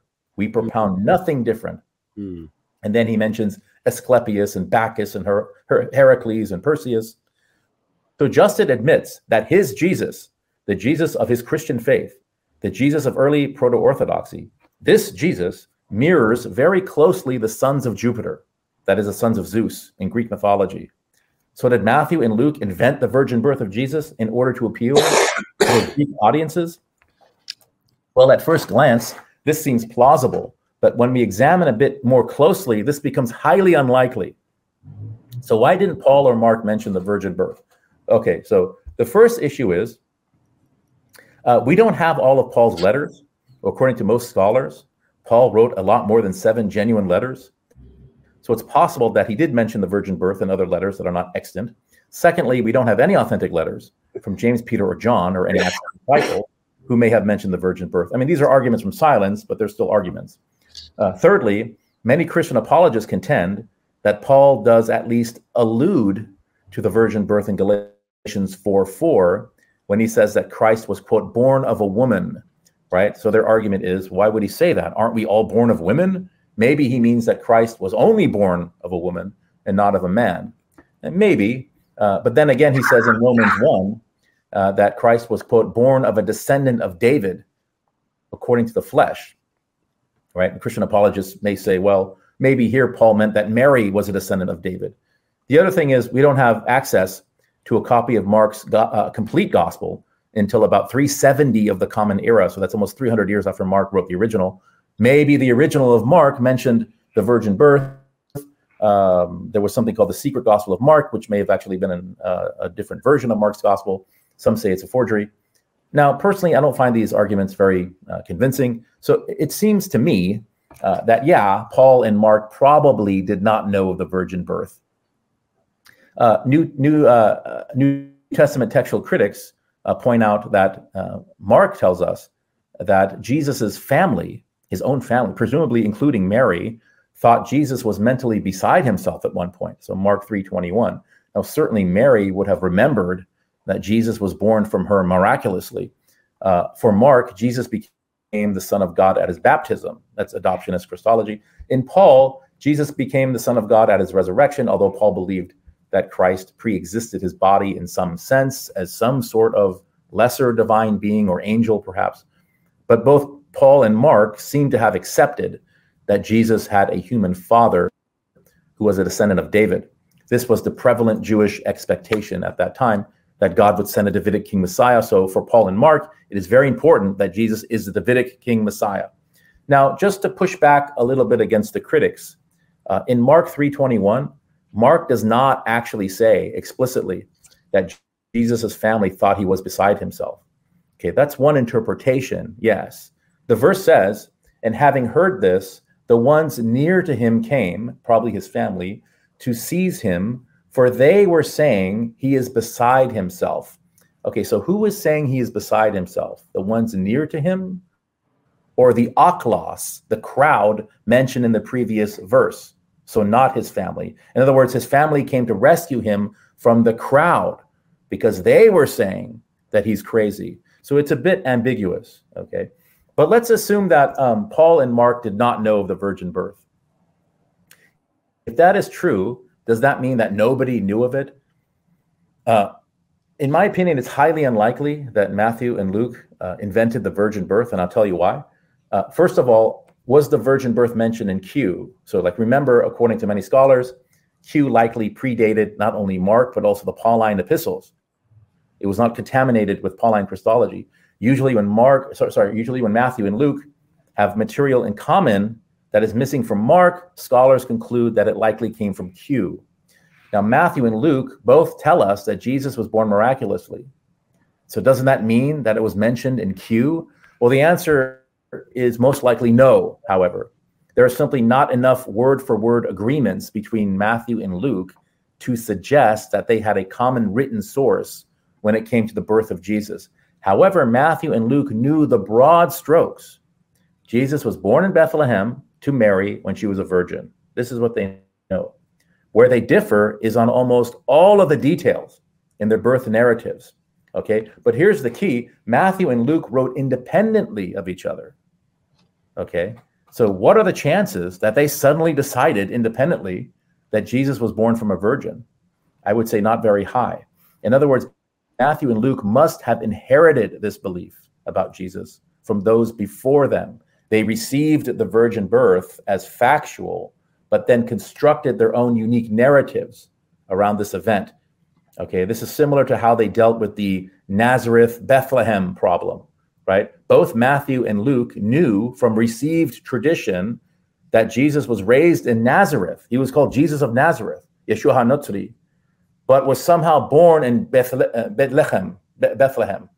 So each evangelist constructed his own unique narrative and plot devices in order to get Jesus born in Bethlehem, but raised in Nazareth. So the virgin birth was not in Q, but it was no doubt a received tradition that Matthew and Luke incorporated into their gospels uh, in their own unique ways. Here's another thing why would Pauline Christians invent the virgin birth if their claim was that Jesus was the Davidic king Messiah? the virgin birth completely destroys this claim. Tribal identity is taken from the father. If Jesus had no father, then he's not from David. It's as simple as that. Perhaps Paul and Mark knew of the idea of Jesus' virgin birth, that was sort of in the ether, but chose not to mention it because it clearly flies into the face of their belief that Jesus was the Davidic king Messiah. Paul and Mark perhaps could not reconcile this. Now, Matthew and Luke, however, just could not ignore it why? Because the virgin birth was so popular to ignore, was too popular to ignore by the time they wrote their gospels. So both of them felt compelled to offer some sort of explanation. So as we know, both evangelists gave us gave uh, Jesus a genealogy, right? Um, which shows that Jesus' adopted father, Joseph, was a descendant of David. Of course, their genealogies of Jesus are extremely contradictory. So the sort of you know, ad hoc solution of Matthew and Luke was that Jesus' adopted father Joseph was a descendant of David, and so Jesus somehow magically inherited his adopted father's lineage. So I don't think it's a good solution. Now remember what James Tabor said. He said, if we want to understand who Jesus was, we need to understand who James was. Yeah, right? So here's a good question: Did the Ebionites believe in the virgin birth? Remember, the Ebionites were the spiritual successors of James the Just the Jamesonian Nazarenes who vehemently opposed Paul. Okay, the Ebionites were Torah observant Jewish Christians who denied that Jesus was God and considered Paul to be an apostate and a charlatan. According to Irenaeus, the Ebionites denied the virgin birth, but according to Origen and Eusebius, they accepted the virgin birth. So it seems like there was a difference of opinion among them.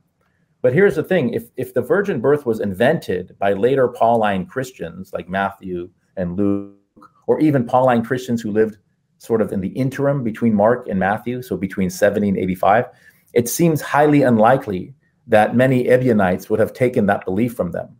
The Ebionites hated Paul and his adherents. It makes more sense that the Ebionites took their belief in the virgin birth from James and his adherents, the ones who opposed Paul. Now, a skeptic might say, fine, the virgin birth was a belief of the first Christians, the Jamesonian Nazarenes, but they still took the idea from the pagans. Okay, it was mimetic of Greek mythology. So let's go back to what Justin said, Justin Martyr. So it is true that many pre Christian pagan gods were four things. Okay, they were four things. And I, again, I didn't put this on the slide, but people can maybe um, note this uh, that these pre Christian pagan gods were number one, born miraculously. Number two, they died for the sins of their people. Number three, they were somehow resurrected. And number four, they ascended into heaven. I would contend that only numbers two and three, that is to say, died for the sins of the people and were somehow resurrected, these two are strictly pagan. The idea of a dying and rising Savior man God is pagan. Yes, that is to say, not Jewish. Paul borrowed this motif because he was highly Hellenized, ethnically Jewish, but highly Hellenized, first century amateur philosopher from Tarsus. So here's my challenge name me one Jew in all of Jewish tradition that predates the Hellenistic period that died for the sins of others and was resurrected. You know, just one. Now, looking at number one and number number one and four, born miraculously and ascended into heaven. Okay, so yes, the Greeks believed that many of their heroes were born miraculously and ascended into heaven. But this was also a prevalent pre Hellenistic Jewish belief. Okay, these were ancient Israelite motifs. Miraculous births and ascensions are found in the Tanakh, like Isaac and Elijah or Enoch, respectively. Okay, so to conclude this section, it is plausible, it is plausible that the belief in the miraculous birth of Jesus goes back to the first, quote, Christians led by James, the brother of Jesus. Matthew and Luke had access to Q. Q was very Jewish in its teachings. Matthew and Luke also had access to the tradition of Jesus' virgin birth. And although the virgin birth was not mentioned in Q, it was still likely representative of the teachings of the first Christians like James. And where did James get this from? I think likely from Jesus. It was not mimetic of Greek mythology, but rather a continuation of the established Jewish miracle birth tradition. Okay. Now, according to modern secular historians, there are uh, really two main explanations for why the early Christians uh, claimed that the virgin, that the birth of Jesus was a miracle. The virgin birth of Jesus was a miracle. Um, because obviously for them, the virgin birth is not history, right? They don't acknowledge miracles. For them, it is historical that the claim was made. But who first made the claim? So one is obviously the mimesis argument, right? The early Hellenistic Christians first claimed it in order to model Jesus after the sons of Zeus. So the claim was made after the time of Jesus to deify Jesus. But other historians, and, and Ehrman mentions this, other historians say that there is evidence that the virgin birth claim goes back to the time of Mary herself, that it was known that she became pregnant while unmarried. This was simply known about her during her whole life. In fact, Mark tells us that Jews in Galilee referred to Jesus as the son of Mary, not yeah. the son of Joseph. He's the only gospel writer to do so, possibly revealing that Jesus' father's identity was in dispute during Jesus' own lifetime. So then, you know, maybe Mary or her family or someone had to invent a story about a miraculous birth according to historians, whatever historians say. Now, the Quran defends Mary and calls her Siddiqa, which means truthful, right? The important thing for us is that many secular historians admit that the virgin birth explanation plausibly goes back to Mary herself. So here's something interesting. I mean, this is, you know, circumstantial, but something for historians and skeptics who take this position to think about. Um, and this is related to the question I mentioned earlier uh, that is raised by skeptics. Why would you even believe Jesus if he claimed his birth was miraculous? So Jesus of Nazareth, peace be upon him, is easily top three of the most influential human beings to ever walk the planet. Right? Is it just a big coincidence that Jesus' mother was claiming a miraculous birth and, and that her son would become someone very special? And then her son just happens to become this absolute giant of human history? I mean, top three most influential human beings. A 30 year old rabbi from Nazareth who lived 2,000 years ago and just something to think about. And then there was an unlettered Arab man in the Hejaz in the seventh century who said that his religion, Islam, would eventually become the dominant religion in the world at a time when there were a handful of Muslims. So that man, the Prophet Muhammad, وسلم, the number one most influential human being in history, also said that Jesus was born miraculously. Right. So just something to think about. I mean, just I, I try to give an analogy here, something people can sort of compare. It's it's not very uh, adequate, but imagine a video surfaced uh, from 1960 uh, in which Michael Jordan's mother uh, said that she had a dream. Okay. And in this dream, a voice told her that she was going to give birth to the greatest basketball player ever in 1960, before Michael Jordan was even born. Okay. That would be something to think about, right? I don't think we can just ignore that, right? In my view, uh, Jesus was born the way he was in order to be a sign to the Israelites that he was something special. And the most special thing a man could be in Judaism was a prophet, right? So Islam also solves this Messiah virgin birth dilemma. Jesus was the Messiah, but he wasn't the king Messiah, at least not a Davidic king Messiah. He was a prophet Messiah. He was a spiritual master, not a political leader. So, so I agree with the Jesus seminar here that the historical Jesus never claimed to be the Davidic Messiah. Now, one last thing I'll mention about this and then we'll move on here. Uh, so I said, uh, as I said, Matthew and Luke did not invent the virgin birth. The virgin birth tradition of Jesus predates their gospels. Okay, uh, Luke, however, in his unique telling of the story, does give it a Greek spin. Okay, so did Luke invent the virgin birth? No, but he did give it a Greek flavoring.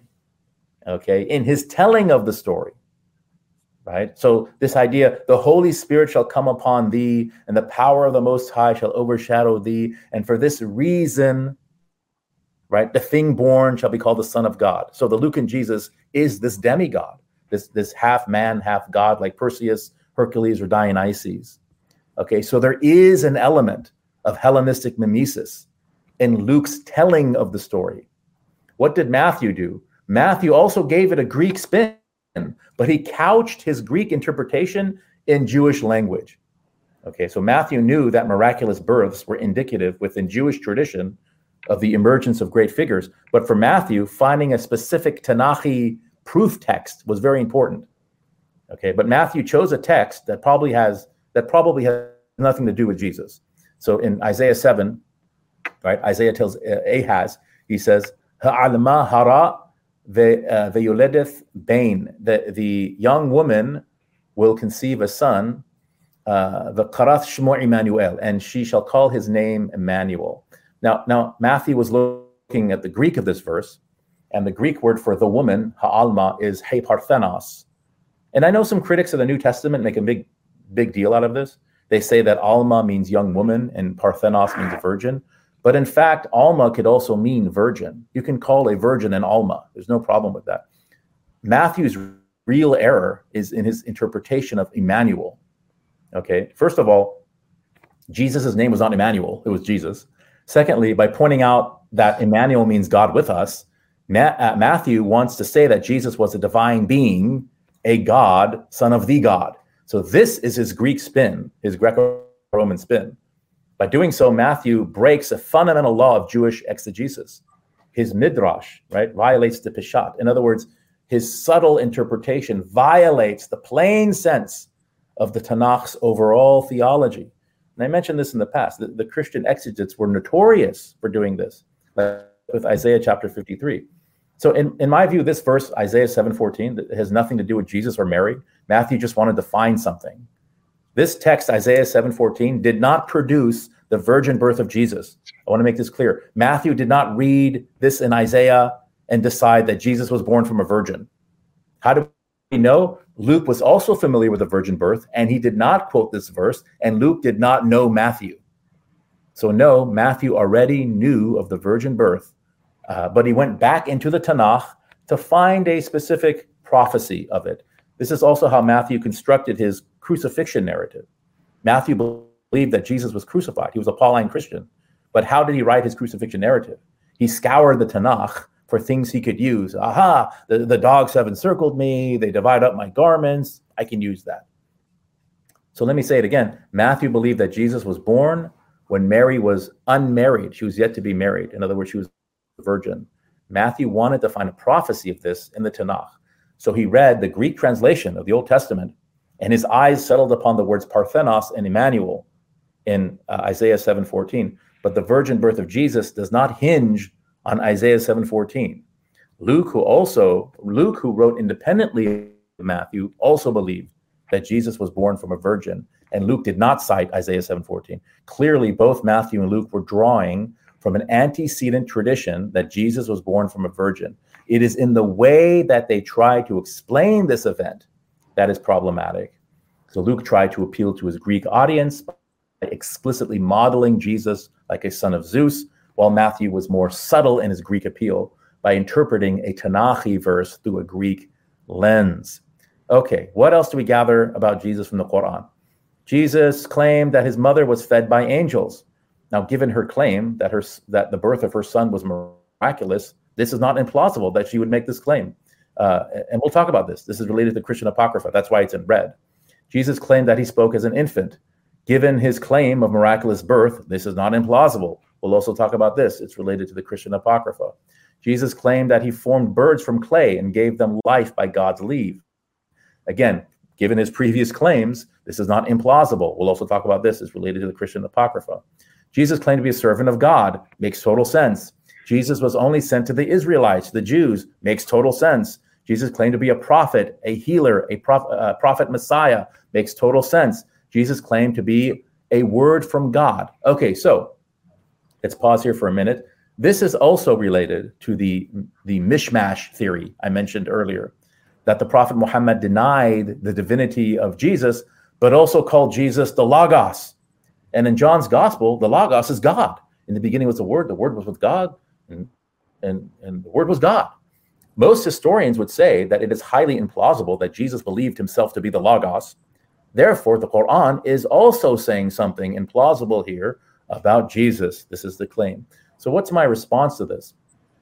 Okay, when, when the Quran says that Jesus is a word from God, kalimatun min Allah, okay, who, who says this? It is the angel who announces this to Mary. So, Jesus' title, a word from God or word of God, is related to his birth. It has nothing to do with his supposed pre eternality. Okay, and this is significant because, again, the Quran here is not borrowing a middle Platonic term or concept like the Gospel of John does, but rather the Quran is continuing the established Jewish miracle birth tradition.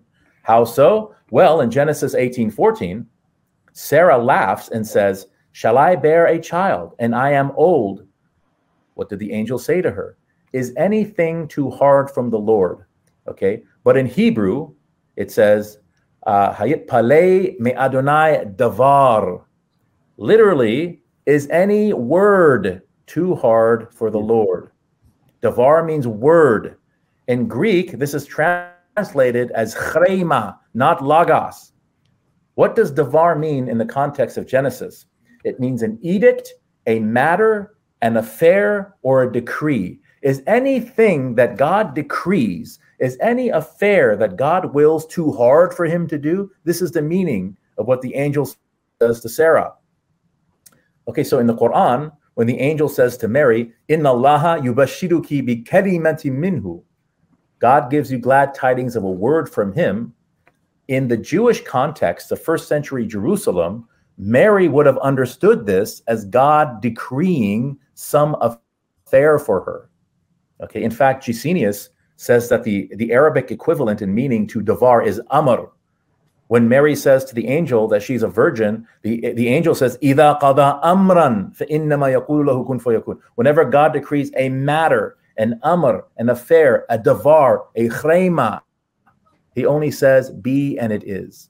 Okay, so Jesus is that davar, that chrema, that amr, that kalima, right? So amr and kalima are basically in the context of Jesus in the Quran synonymous. Or in Surah Maryam, right? The angel says to Mary, "Wakana amram maqdiya." It is a matter decreed. In other words, a word decreed. So the Quran tells us how it's using the word kalima, okay, with respect to Jesus, not in the Greek polytheistic Johannine sense, but in the proper monotheistic Jewish sense.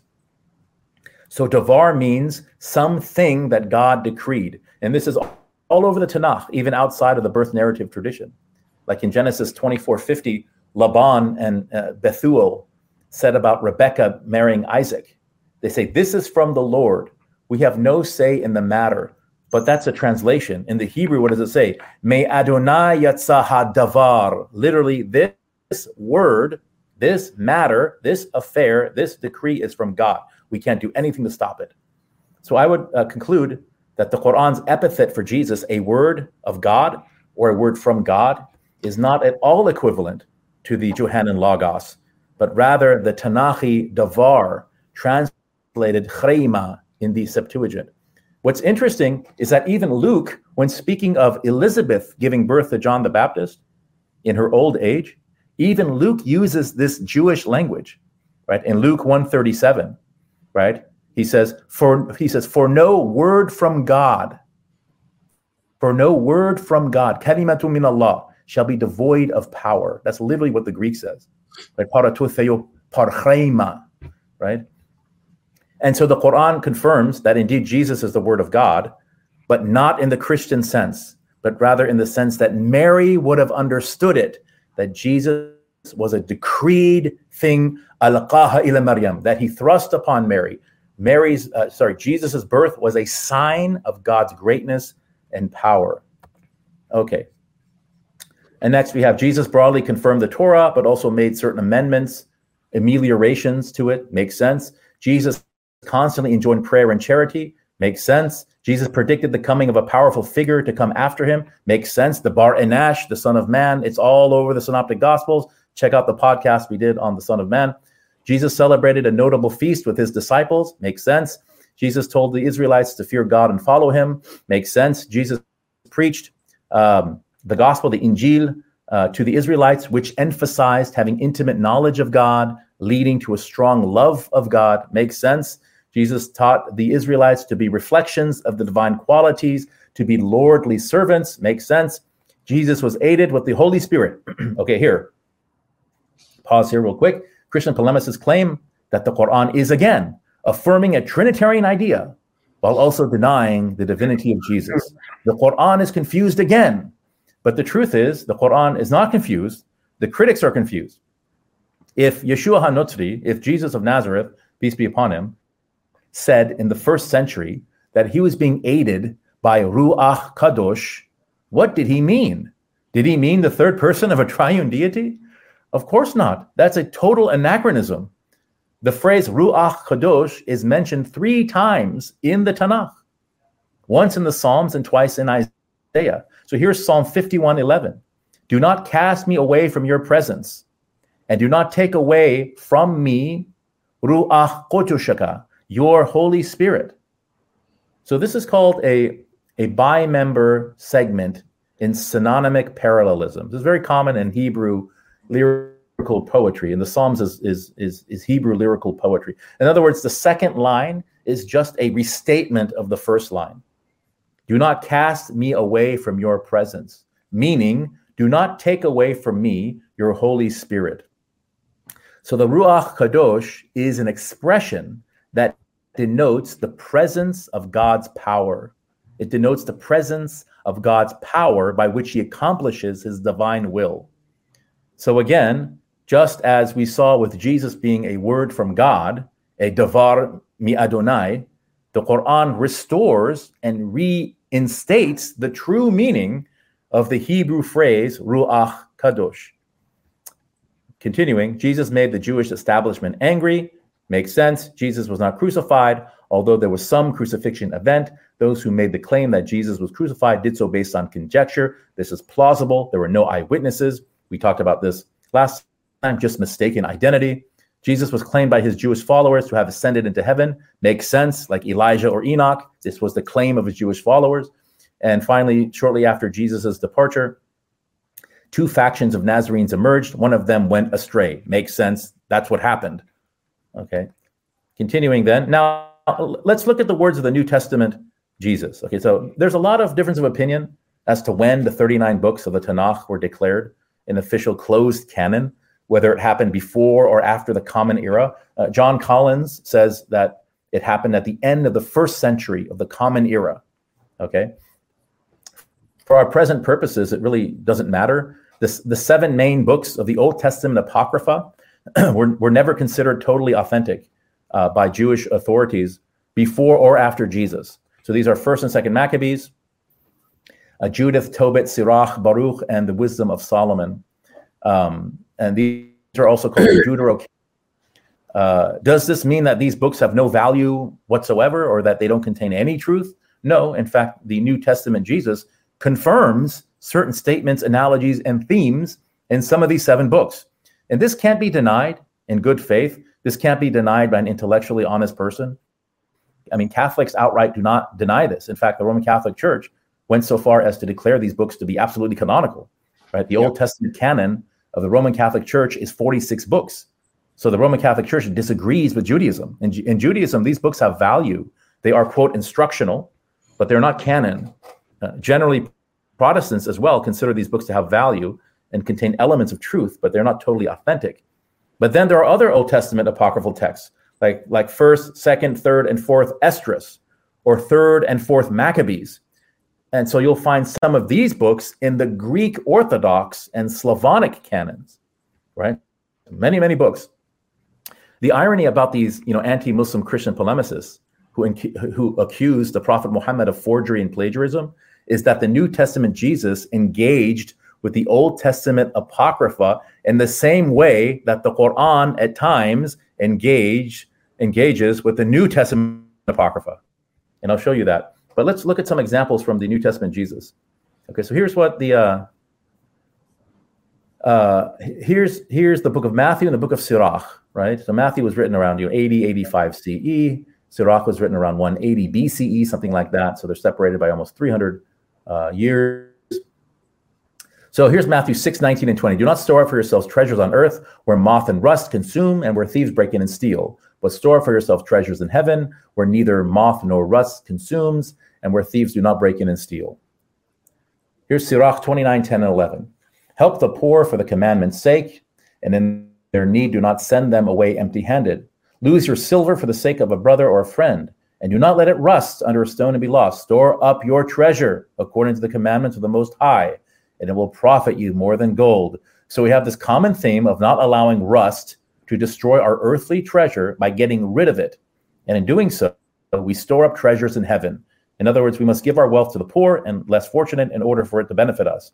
I think it's clear that the Matthean Jesus is alluding to these verses in Sirach as a way of making his point more vivid by using language that his initial audience is already familiar with. When we give charity in this world, that wealth that we lose, God will turn into treasure in the next world. The Matthean Jesus is just restating these verses from Sirach, and Sirach is apocryphal. Does this mean that uh, does this mean that what Jesus is saying is false?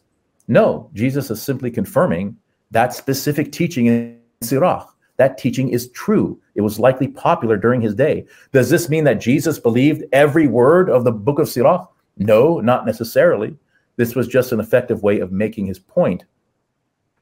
Um, example number two, John 6, 35 and 54. Jesus said to them, so this is Johannine Jesus, uh, I am the bread of life. Whoever comes to me will never be hungry, and whoever believes in me will never be thirsty. Those who eat my flesh and drink my blood have eternal life Sirach 24, 21. Those who eat of me will hunger no for more, for more, and those who drink of me will thirst for more. I think there's a clear interplay here. So the speaker in, in Sirach is the personified wisdom, Sophia, Hokmah of God. When we consume wisdom, God's wisdom, the language is clearly metaphorical. That is to say, when we wholeheartedly dedicate ourselves totally to God's teachings, we will only find ourselves eager to learn more. So, why the analogy of eating and drinking? Well, in the ancient world, people often uh, died because of something they ate or drank. When you eat or drink something and take it into your body, you're demonstrating total trust that what you're eating or drinking will not harm you. It demonstrates total trust. Now, the Johannine Jesus borrows this analogy because his audience knows it well. So now, the Johannine Jesus, as the Logos, claims to be that very wisdom of God. But now, by consuming his flesh and blood, he adds, You will never again be hungry or thirsty. So the Johannine Jesus revises this. You will never again be hungry or thirsty because you will have consumed the fullness of God's wisdom in the person, the flesh and blood of Jesus Christ, who is a divine being. In other words, the Johannine Jesus confirms this teaching from Sirach, but he takes it a step further. So, like Matthew, he couches a Greek or pagan concept in Jewish language. Example number three, John 10 22. At the time the festival of the dedication took place in Jerusalem, it was winter. First Maccabees, 459. Then Judas and his brothers, Judas Maccabees, uh, and his brothers and all the assembly of Israel determined that every year at that season of dedi- uh, uh that season of dedication, the altar should be observed with joy, etc. So the feast of the dedication is called Hanukkah, right? And Hanukkah does not appear even once in any book of the canonical Tanakh. It only appears in the apocryphal book of First Maccabees. So John tells us that the Jews at the time of Jesus were celebrating an event that is not described in any canonical book of Scripture. Hanukkah commemorated the Maccabean revolt led by Judas Maccabees and his brothers, the dedication of the temple, you know, the, the oil burning for eight days, etc. In John 7, Jesus goes to Jerusalem to celebrate the Feast of Tabernacles. And on the day of the feast of the dedication, he was walking along Solomon's porch. It seems that John is telling us that the Johannine Jesus confirmed the feast of the dedication as being true and historical, that Jesus celebrated a feast that was only found in the Apocrypha. Example number four, Matthew 23, 37. And there's only five of these. Jerusalem, Jerusalem, the city that kills the prophets, okay, and stones those who are sent to it. How often have I desired to gather your children together as a hen gathers her brood under her wings, and you are not willing? See, your house is left to you desolate. Second Esdras 1, uh, chapter 1, 30 to 33. I gathered you as a hen gathers her chicks under her wings. But now, what shall you what shall I do to you? I will cast you out from my presence. I have sent you my servants, the prophets, but you have taken them and killed them. Your house is desolate. so here we see a clear-cut correspondence between the Matthean Jesus and the author of Second Esdras, now, neither Jews, Catholics, or Protestants consider Second Esdras canonical. Chapters one and two of Second Esdras is also called Fifth Ezra, by the way. It's a little confusing. So here's the interesting dilemma for the Christians when it comes to Fifth Ezra. Obviously, most Christian confessionals believe that that Fifth Ezra was written by a Jewish author, not Ezra, but a Jewish author before the Christian era. If that's true, then clearly the Matthean Jesus is alluding to, paraphrasing, and quoting fifth Ezra, also known as second Esdras, chapter 1, verses 30 to 33. So Jesus is quoting Apocrypha. The majority of historical scholars, however, place the writing of fifth Ezra after the Christian period. Hmm. believe that it was written by a Christian, a Pauline Christian, who tried to deceive his Jewish audience by pretending to be the ancient scribe Ezra of the 5th century BCE I mean, talk about a truly ambitious forgery, right? So in this case, the Matthean Jesus is not quoting fifth Ezra, but the other way around. But why is this also problematic for the confessional Christian? I think because this vividly demonstrates how commonly and brazenly and successfully early Pauline Christians uh, would be able to create counterfeit writings in order to win people to their side. So not only were gospels and epistles forged in the name of Jesus' apostles, but Pauline Christians were even bold enough to forge Old Testament apocryphal books. Really quite amazing. Mm. Example number five, Matthew 27 43. He trusted in God, let him deliver him from his enemies, for he said, I am the Son of God. Wisdom 218. If the righteous man is God's son, he will help him and will deliver him from the hand of his adversaries. So clearly, Matthew has the wisdom of Solomon in mind here. Now, Matthew may not have believed that the wisdom of Solomon was inspired scripture from beginning to end. But that did not stop him from saying that the author successfully predicted something that supposedly happened to Jesus. It's also plausible that Matthew did believe that the wisdom of Solomon was inspired by God. Catholics would agree with Matthew, Protestants would not. Okay, so now I think we're ready to look at the Quran's engagement with the Christian Apocrypha. Okay, uh, as I mentioned, uh, we'll look at four writings the Proto Gospel of James, the Gospel of Pseudo Matthew, the Infancy Gospel of Thomas, and the Syriac infancy gospel, also known, as the, also known as the Arabic infancy gospel. Does it make sense that the prophet copied these sources? Okay, so let's start with the Proto Gospel of James. Um, the Proto Gospel of James was most likely written uh, in the first half of the second century, not long after the composition of the Gospel of John and the book of Acts. The author attempts to harmonize uh, elements found in both Matthew uh, and Luke. Despite its attribution to James, the Gospel was definitely not written by James. So we have nothing authentic from the real James the Just, Yaakov at-Sadiq. Uh, the so-called proto-gospel of James is pseudepigraphal. Now, how does the Quran engage with the proto-gospel of James? Is there direct literary dependence, or is something else happening? So I'll come back to this in a minute, inshallah. But here's a quote from I like this quote from New Advent Catholic Encyclopedia, and this is about the Old Testament pseudepigrapha. Old Testament pseudepigrapha is what they say. It should be borne in mind, however, that the apocryphal character of these writings, that is to say, their rejection from the canon and their ungenuineness, do not imply that no heed whatever should be taken of some of their assertions, side by side indeed, with unwarranted and legendary facts. So I'll pause here. Now, that's interesting. Today, there are Christians today, uh, Christian apologists today, like, like Mike Licona, and I mentioned this last time, who now admit that there are legends in the canonical gospel accounts, like the zombie apocalypse of Matthew. Let's keep reading. Uh, they continue to say they contain some historical data borrowed from reliable traditions or documents. Okay, so the Old Testament pseudepigrapha these books contain some historical data borrowed from reliable traditions or documents, and difficult though it is to distinguish in them the wheat from the tares, it would be unwise and uncritical indiscriminately to reject the whole, end quote. So certainly we can approach the New Testament pseudepigrapha in the same way. There is wheat among the tares in the New Testament pseudepigrapha. Interestingly, most Christians in the world celebrate a feast every November called the feast of the entrance into the temple of our most holy lady, also called the presentation of Mary in the temple. This is a Catholic and Eastern Orthodox feast every November. The only text that this feast is based upon is this text, the Proto Gospel of James. According to Catholics and Eastern Orthodox Christians, the tradition of Mary serving in the temple from age 3 to 12 is a firmly established tradition with ancient roots in other words, the majority of Christians affirm that this gospel contains truth. Okay.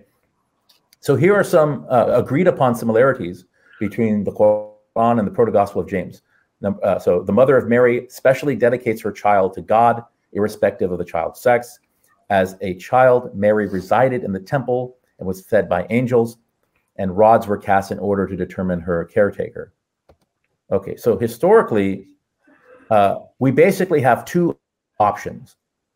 Option number one is at some point, the Prophet Muhammad وسلم, heard this text somehow, the Proto Gospel of James, in an Arabic translation.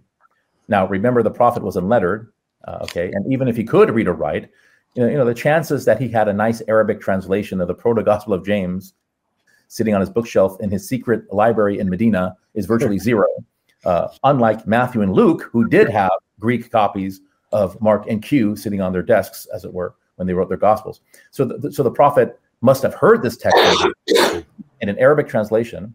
Then he must have written or dictated what he remembered in the Quran, while also adapting the text to fit in with his own theology. So this explains the similarities and differences. So this option assumes that the prophet was directly dependent upon the proto gospel of James. There was direct literary dependence. Option number two Various traditions about Mary and Jesus were transmitted orally since the first century by various Messianic Jews, uh, Christians in quotes. Over time, these traditions were modified and expanded by various Christian communities, including the community which authored the Proto Gospel of James in the second century. The versions of these traditions that were popular in the Arabian Peninsula made their way into the text of the Quran. Jerusalem, by the way, is only about 700 miles away from Medina. Uh, it's 2,500 miles away from Rome where Mark most likely wrote his gospel. Therefore, the Quran is not directly dependent upon the proto gospel of James, but drew its narratives from a shared oral tradition that was based upon an ancient Near Eastern messianic kerugma or pro- proclamation. So these are the two options historically, I think. Okay. However, I would argue that these options fail to take into consideration the method or the logic of the Quran's unique uh, storytelling or retelling. Miracles aside, the Quran seems to avoid the historical implausibilities of the Christian narratives found in the Proto Gospel of James, just as it did with the Exodus, flood, and Joseph narratives found in Genesis. For example, the Proto Gospel of James mentions both the Lucan census under Augustus as well as the Matthean Herodian slaughter of the innocents. Both of these events are highly implausible historically, and, and this is clearly a contradiction between Matthew and Luke, right? Harmonization here is just not very convincing. There's no mention of these events uh, in the Quran. The Quran consistently avoids the historical pitfalls of the Christian narratives. what about Mary living in uh, uh, or around the temple? Is it historically plausible that girls were permitted to live in the temple area? The answer is yes. Young girls were sometimes dedicated by their parents for temple service. And the priest, the Kohanim, would ask these young girls, these young unmarried girls, to weave the curtains of the temple. The Proto Gospel of James tells us that Mary was one of these virgin weavers. This was how she would specially serve God. She was a servant of the temple. There may be a reference to these girls in Second Maccabees 3:19, right? When a Greek minister named uh, Heliodorus tried to enter the temple, it says virgins who were kept indoors ran together to the gates. Uh, these may have been the young girls who were dedicated by their parents to serve uh, the temple. The Quran implies this about Mary as well. The Quran says that Mary set up a hijab, a barrier or curtain in the east, presumably in the eastern part of the temple, in order to guard her privacy. So hijab here in the Quran does not mean head covering, uh, but rather like a barrier or curtain in this specific context. The head covering for women is mentioned uh, elsewhere in the Quran. Presumably, the curtain that Mary was working on, she would also sort of use as a hijab or barrier when she wanted privacy. Uh, the Quran tells us explicitly that a priest named Zechariah was her caretaker during this time. The Proto Gospel of James implies that it was Zechariah as well, from age 3 to 12. the Proto Gospel of James continues. It says, When Mary turned 12, uh, she needed to leave the temple because she could start her cycle at any time and thus defile the sanctuary, the mihrab. So Zechariah uh, gathered a group of widowers and was told by an angel, according to the Proto Gospel of James, that they should cast rods and that Mary uh, would become the wife of the one to whom the Lord God would give a sign, and that man was Joseph. So here, here's the historical question: Would the priests engage in something like this? right? That's that's the question. Not did an angel actually order this. The latter cannot be known through modern historiography, and so historians they don't touch it.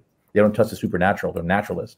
The historical question is: Is it plausible that the priest cast lots? And the answer is yes. In fact, casting lots was a common method for determining the will of God. The assignment of temple duties to be performed by priestly families was determined by lot. This is mentioned uh, several times in First Chronicles and in Leviticus. in fact, according to the book of Acts, the apostles appointed two men to take the place of Judas, Justus and Matthias. So Acts 126, it says they cast lots, and the lot fell to Matthias. So he was added to the 11 apostles. Uh, furthermore, Luke says in 1 9 about Zacharias, according to the custom of the priesthood, he was chosen by lot to enter the temple of the Lord to burn incense.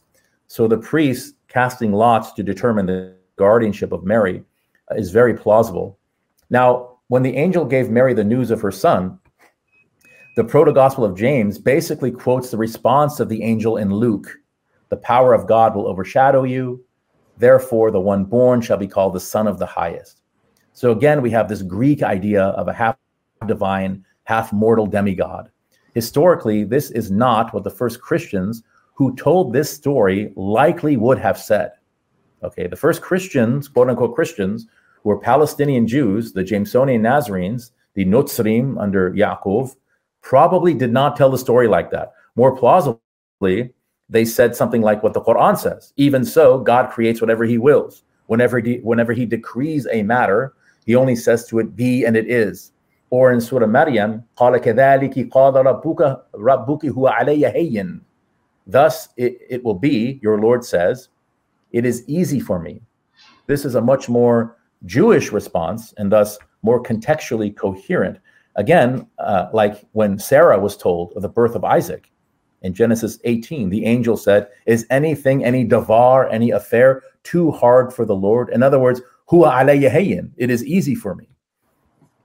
So did the Prophet Muhammad, peace be upon him, plagiarize the proto gospel of James? No, the Quran's engagement with the Christian traditions recorded in the text of the proto gospel of James is similar to its engagement with the traditions found in the canonical gospels. It is confirming, revising, and rejecting. Let's move to the proto gospel, sorry, the gospel of pseudo Matthew. So here's a passage from chapter 20 of pseudo Matthew. So I'll read this quickly. And it came to pass on the third day of their journey, when they were walking, that the Blessed Mary was fatigued by the excessive heat of the sun in the desert. And seeing a palm tree, she said to Joseph, Let me rest under, let me rest a little under the shade of this tree. Therefore Joseph made haste and led and led her to the palm and made her come down from her beast. And as the Blessed Mary was sitting there, she looked up to, to the foliage of the palm and saw it full of fruit, and said to Joseph, I wish it were possible to get some of the fruit of this palm. Then the child Jesus, with a joyful countenance, reposing in the bosom of his mother, said to the palm, O tree, bend your branches and refresh my mother with your fruit.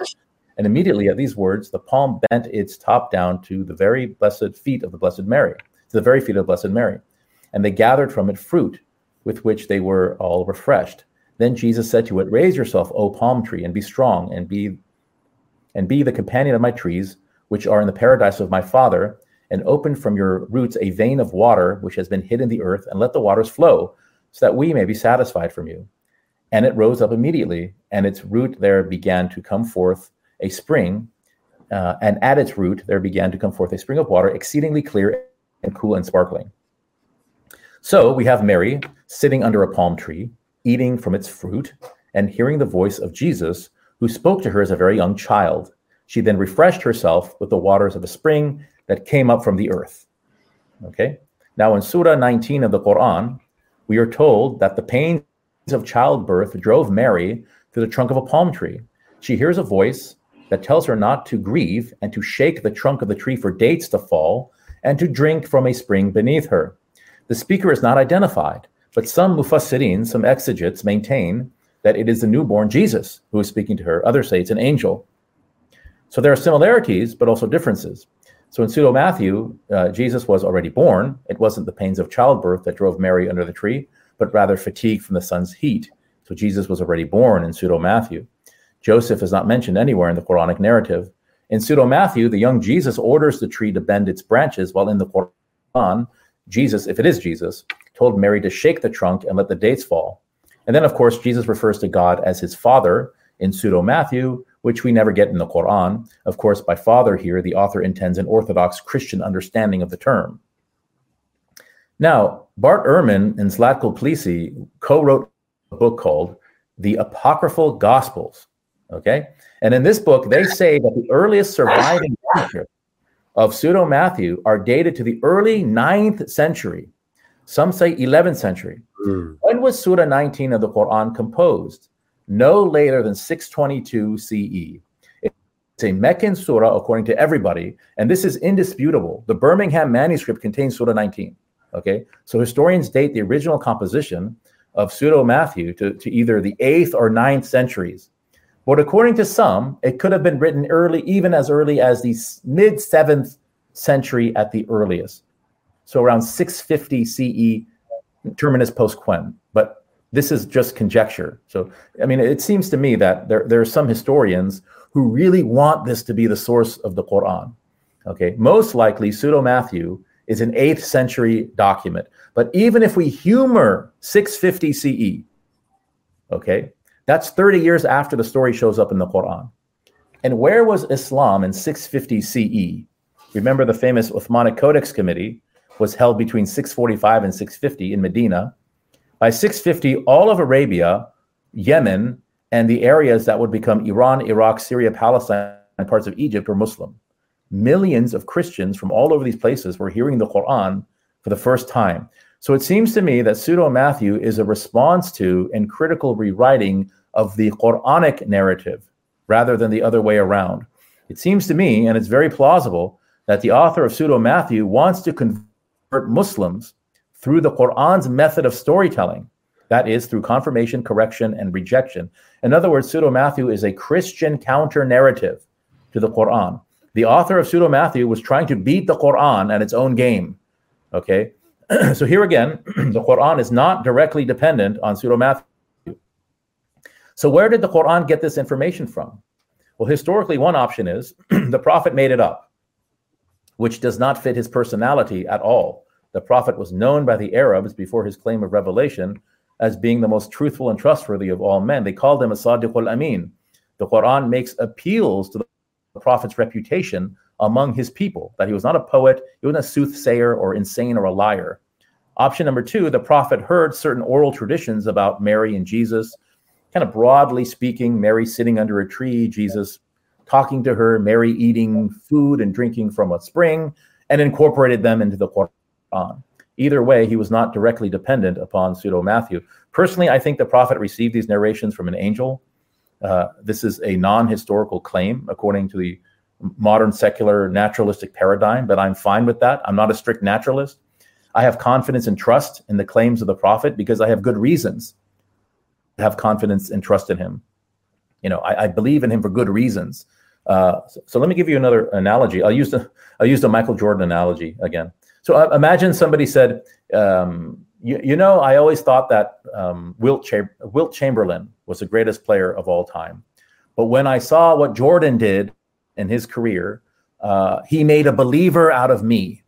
He made a believer out of me. So, what is this person saying? Is he saying that he changed his mind and now believes something for no reason because he uses the word belief? No, he has reasons for his belief and he can articulate them right? So we have reasons why we trust the prophet, reasons for our belief, but belief doesn't mean believing without reason. There are other reasons why we believe. Okay. Again, if if if the Quran happens to say something that seems to have no precedent, the atheist and many Christian polemicists they say, "Oh, Muhammad just made that up."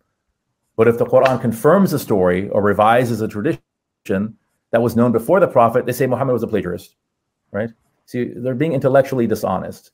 But here's the bottom line Does it stand to reason? Does it make sense that the prophet plagiarized this apocryphal gospel? No, this is not what the evidence suggests at all.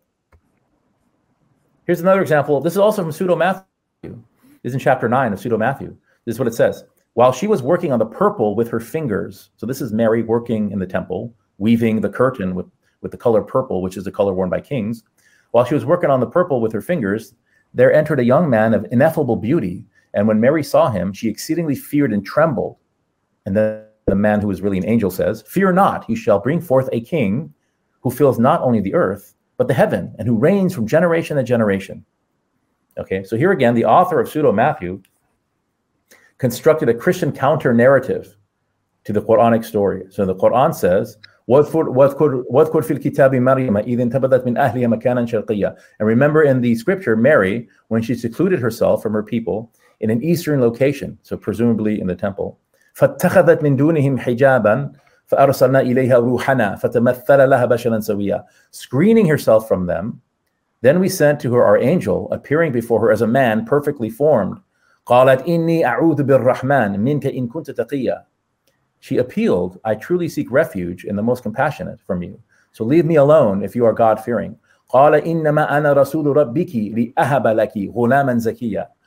He responded, I'm only the messenger from your Lord, sent to bless you with a pure son.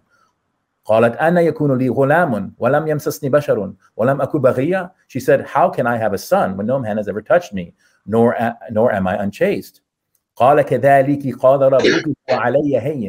قال كذلك قال ربك وعلي هين ولنجعله آية للناس ورحمة منا وكان أمرا مقضيا He said, Thus said your Lord, it is easy for me, and we will make him a sign for humanity and a mercy from us, it has been a, a, and it has been a matter already decreed, a word, a davar, a khrima, a kalima, a kalima. So the author pseudo Matthew, right, did not like the Quran's low Christology here. Jesus is pure, a sign for humanity, a mercy. That's it. That's not enough. No, he is a king, but not just any king, a king who rules the heaven and earth for all time. In other words, he's God. So here I'll repeat, I'll somewhat repeat what I said about the proto gospel of James. Historically, this is not what the first Christians likely would have said about Jesus. the first Christians were Palestinian Jews, the Jamesonian Nazarenes, the Notzrim, most probably did not believe that Jesus was God. More plausibly, they said something like what the Quran says that Jesus was pure, a sign for humanity, a manifestation of God's mercy. The Quran's Christology here is much more contextually coherent. The last thing I'll say about pseudo Matthew, and just as we saw with the proto gospel of James, miracles aside, uh, the Quran seems to avoid the historical implausibilities of the Christian narratives found specifically in pseudo Matthew. Pseudo Matthew mentions the Lucan census in chapter 13.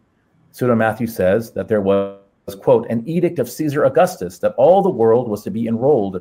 Such an edict most likely did not happen. There's no mention of this in the Quran. Here's another thing the, the story in chapter 20 of Pseudo Matthew of Mary resting under the palm tree, according to Pseudo Matthew. This took place while Mary and Jesus were traveling in the desert to Egypt. Why? Why were they going to Egypt? Well, according to Pseudo Matthew, chapter 17, it was because Herod spoke to the Magi, who somehow followed a star into Judea, and Herod became angry. So he ordered all of the boys of Bethlehem slaughtered who were two years old or younger. So the former, Christians can argue, was a miracle how the Magi followed a star. Okay, fine, it's a miracle. So it's non historical. But the uh, the latter event is a naturalistic historical claim, and there's no evidence of this happening. And maybe it happened, but historically, it's highly unlikely. Interestingly, in the Quran, Mary sits under the palm tree to give birth. Right? Everyone, other than a few mythicists, agree that Jesus was born in Palestine. But very few historians maintain that Jesus traveled to Egypt because Herod was committing genocide against male infants and toddlers in Bethlehem. So here's what I think happened. The author of Pseudo Matthew wanting to theologically rewrite the Quranic story, uh, could not agree with the Quran, however, that Jesus was born under a palm tree. Why? Because Matthew and Luke said that he was born in a manger and in a cave, respectively.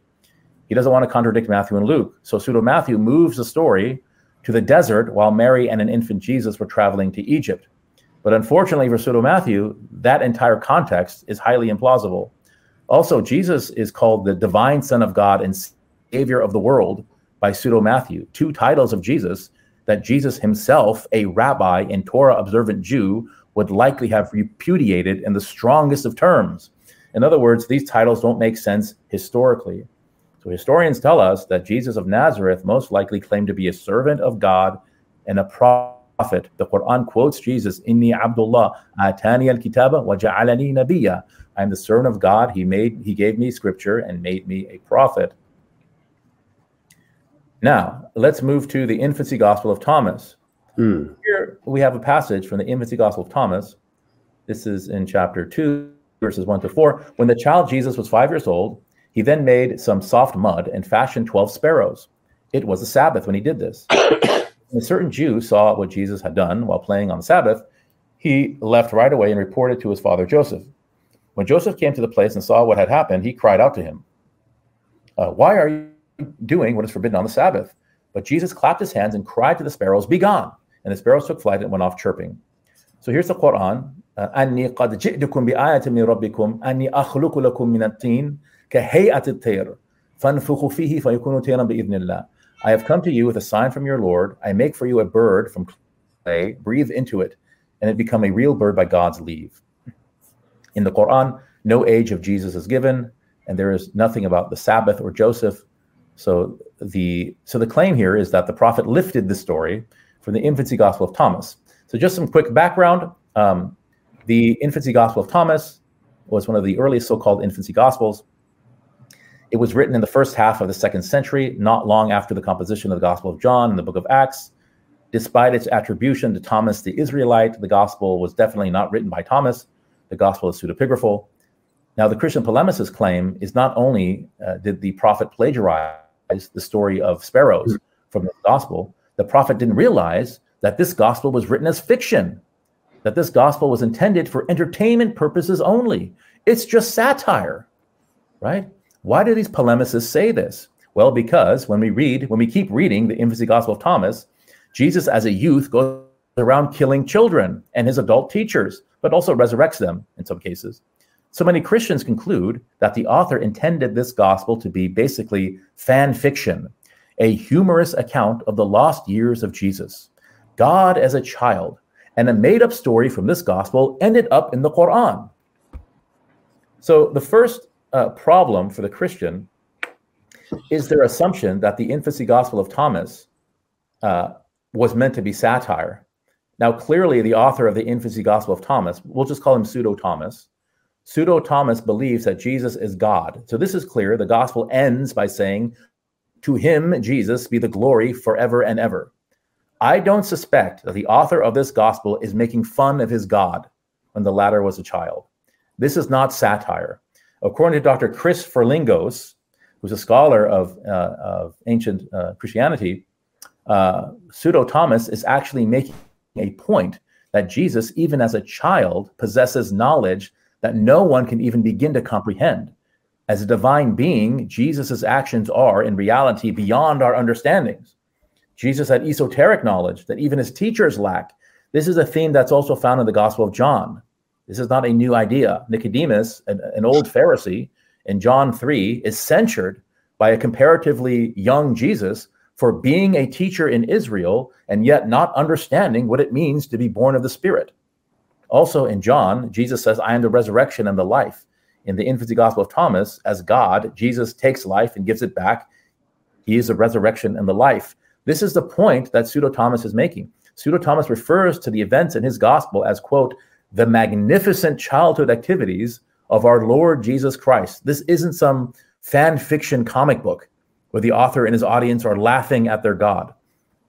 A second major problem for the Christian is their assumption that all of its contents, all of the stories of the infancy gospel of Thomas, were intended to be a fictional by its author. Now, it's true that according to the genre of Greco Roman biographies and novels, the author would invent stories as well as the dialogue. And this also happens in the four canonical gospels and the book of Acts. I mean, we talked about that in the last the, the last podcast when we debunked the gospel passion narratives. Uh, so there is fiction in the infancy gospel of Thomas. There's also fiction in Matthew, Mark, Luke, John, and Acts. Uh, however, we also know that there is some historical truth in these gospels, in the sense that some of the purported sayings or actions of Jesus in the gospels likely go back to him and his immediate disciples. Now, at the end of the infancy gospel of Thomas, chapter 19, pseudo Thomas tells us uh, a story about Jesus. He says that when Jesus was 12 years old, he and his parents made a trip to Jerusalem to celebrate Passover. When they were returning to Galilee, his parents thought that Jesus was in the caravan, but he was actually sitting in the temple questioning the elders and teachers, as well as explaining the finer points of the law. When Mary eventually finds him, Jesus says, Don't you know that I must be in my father's house? Now, I have a question for the Christian polemicist Is this story fiction? Of course, they will say, No, no, no. Why? Because that story is in the Gospel of Luke. Okay, so Christian polemicists must admit that not all of the contents of the infancy Gospel of Thomas were intended to be fictional by its author. Because if so, then they are admitting that there is fiction in the Gospel of Luke. My position is that there that is is that all of these gospels contain truth and fiction. In other words, authentic reports and fabricated reports. It's a huge corpus of hadith that must be examined. Uh, a Christian apologist may say here, but, but uh, pseudo Thomas believed Jesus was God, and the Quran relates a very similar miracle. Therefore, the Quran teaches that Jesus is God. Right? Again, the double standard problem. I can do the very same thing. Uh, Jude quoted First Enoch. In First Enoch, Enoch is called the Son of Man. Therefore, Jude taught that Enoch and not Jesus was the Son of Man. You see how this works. Now, the infancy gospel of Thomas was very popular, okay, among ancient Christians. It influenced a lot of Christian art and poetry. Irenaeus knew of it and denounced it. I mean, he felt compelled to explicitly denounce it uh, for his own reasons, precisely because it was so popular among Christians. This story of Jesus fashioning clay into birds and giving them life is the first miracle mentioned by pseudo Thomas. This is how he starts his gospel. This miracle also shows up in pseudo Matthew, chapter 27, and the Arabic gospel of the infancy of the Savior, also known as the Syriac infancy gospel, chapter 36.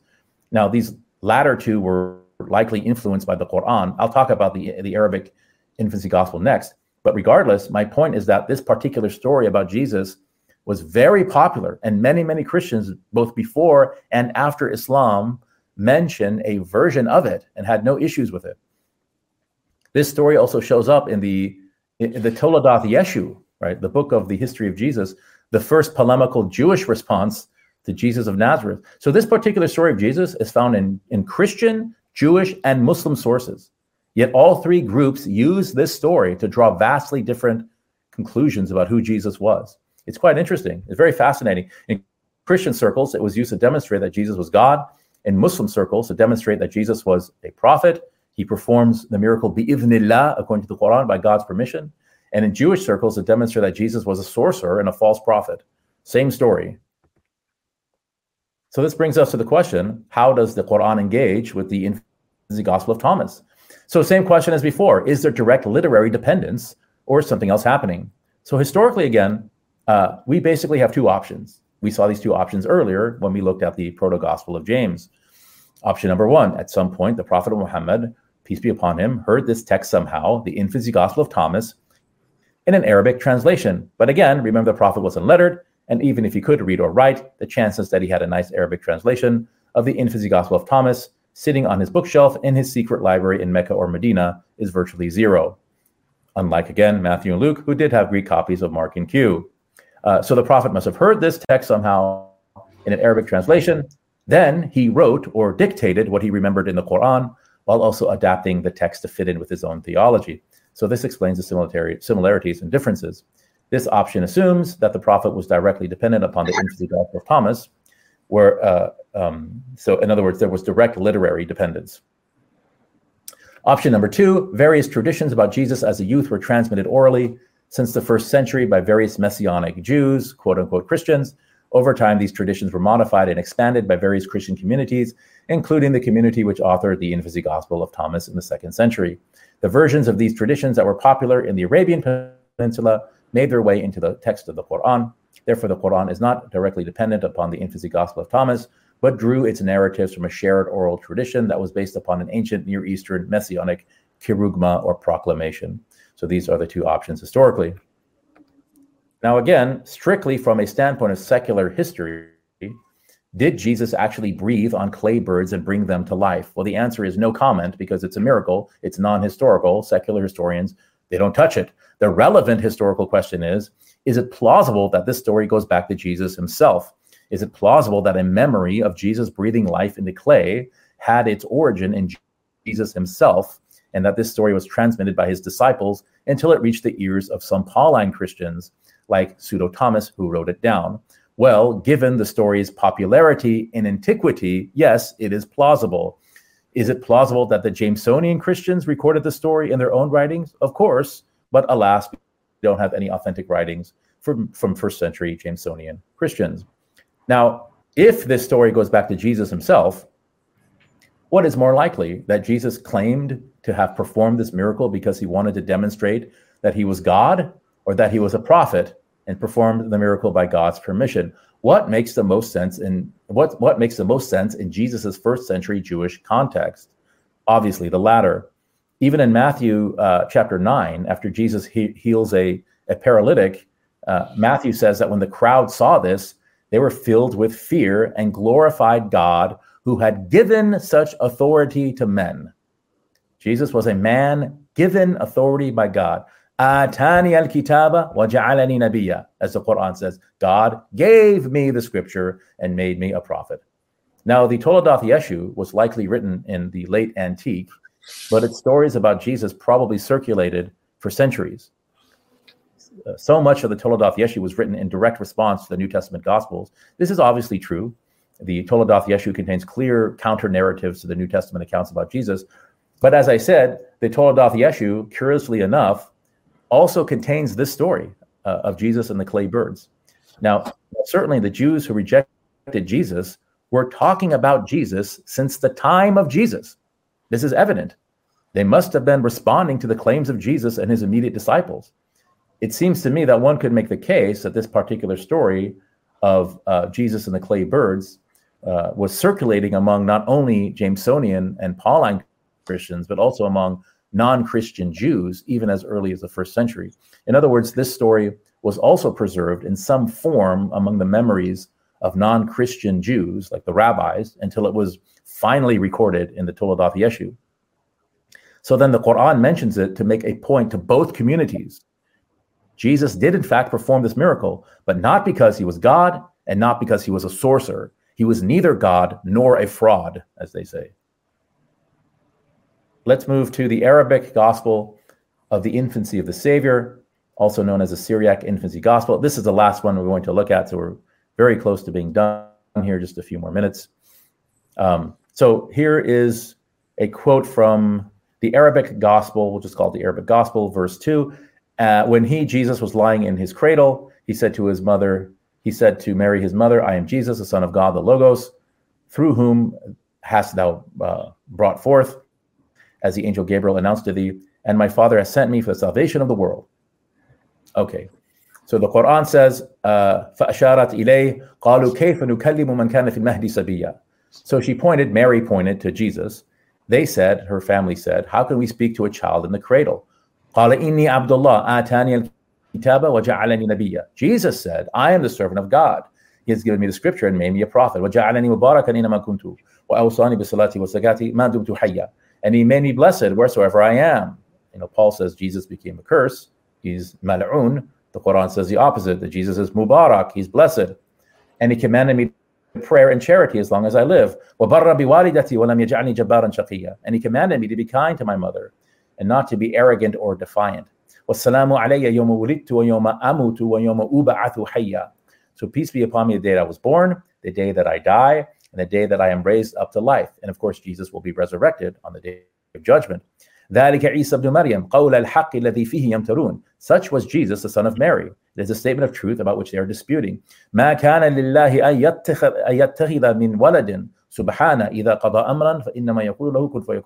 is not for God to take a son. Glory be to Him. Whenever He decrees a matter, He only says it would be it is. And Jesus said, God is my Lord and your Lord, so worship Him. This is the straight path. Surat Maryam, verses 29 to 36. So the big similarity, and this is the last slide, the big similarity here is Jesus speaking as an infant. Now, there is no manuscript of this gospel, the Arabic gospel of the infancy, that predates the 13th century. Hmm. And the earliest mention of it is in the 9th century. Hmm. When was Surah Maryam of the Quran composed? No later than 622. It's a Meccan surah according to everyone. Again, this is indisputable. The Birmingham manuscript contains Surah Maryam. There's no mention of the Arabic gospel before the 9th century, yet the Arabic gospel was the source of the Quran? What? Did, did the Prophet, peace be upon him, somehow plagiarize something that most likely was written 200 years after his death? How did he do that? Okay, so this is similar to pseudo Matthew. Uh, millions of Christians from all over the Middle East, what would, what would later be called the Middle East, millions of Christians were hearing the Quran for the first time, and the Quran was making quite the splash. So it seems to me that the um, Arabic gospel was a response to and critical rewriting of the Quranic narrative rather than the other way around. It seems to me that the author of the Arabic gospel wanted to convert Muslims through the Quran's method of storytelling, that is, through confirmation, correction, and rejection. In other words, the Arabic gospel is a Christian counter narrative to the Quran. The author of the Arabic gospel was trying to beat the Quran at its own game. Mm. Here again, the Quran is not directly dependent upon the Arabic gospel. So, where did the Quran get this information from that Jesus spoke as an infant? Historically, one option is again, the prophet made it up, which again does not fit his personality at all. Or option number two, the prophet heard certain oral traditions about Jesus, broadly speaking, that he spoke as an infant and identified himself somehow, and the prophet incorporated this tradition into the Quran. Either way, he was not directly dependent upon the Arabic gospel. And again, personally, I think the prophet received these narratives uh, directly from an angel, and I have good reasons for trusting the prophet's claim. Here's the bottom line Does it stand to reason? Does it make sense that the prophet plagiarized this apocryphal gospel? No, this is not what the evidence suggests at all. And that is the end of the presentation. Oh, I do want to make one book recommendation. Uh, hmm. It's called The Apocryphal Gospels. It's by Ehrman and Plese, P L E S E, The Apocryphal Gospels. It's a, a fantastic book. Yeah. They present about 40 ancient gospels that do not appear in the New Testament. It's really important for us as Muslims to have a broader understanding of the Christian tradition and Christian history because the Quran has something to say about that tradition and history. Yeah, and my uh, my recommendation is this one: uh, Sidney H. Griffith, an American professor, specialist in the area, the Bible in Arabic, uh, the scriptures of the people of the book in the language of Islam. Now there is uh, substantial work in here uh, covering pretty much what you, you have actually the way the, the Quran critically engages the biblical tradition. It's not simply affirming it; it, it has it, it retells the story according to its own prophetology, as he calls it, Sidney Griffith. So, uh, if you want a, an academic, uh, non-Muslim uh, analysis of many of the themes that Dr. Ali Ataie has covered, um, in a broad agreement, I would think of what. Ali Ataie said, I would recommend uh, this book by Professor Sidney H. Griffiths. He's a leading uh, specialist in the field, highly regarded by other academic colleagues from Harvard and Yale and so on. Um, thank you so much, Dr. Alia for a magisterial, as always, a magisterial survey of the subject that you have uh, chosen to present. Um, there's so much I can begin to comment on what you've said. There's so much co- uh, content there, uh, which would be of inestimable value, I'm sure, for many, many people, Muslim and non-Muslim, inshallah, who can benefit from your analysis. So thank you so much. Thank you, Paul. Thanks for having me again. It's good to see you again. Until next time. Every day, we rise, challenging ourselves to work for what we believe in. At U.S. Border Patrol, protecting our borders is more than a job, it's a calling. Agents answer the call, working together to keep our country and communities safe. If you're ready for a new mission, join U.S. Border Patrol and go beyond. Learn more at cbp.gov/careers.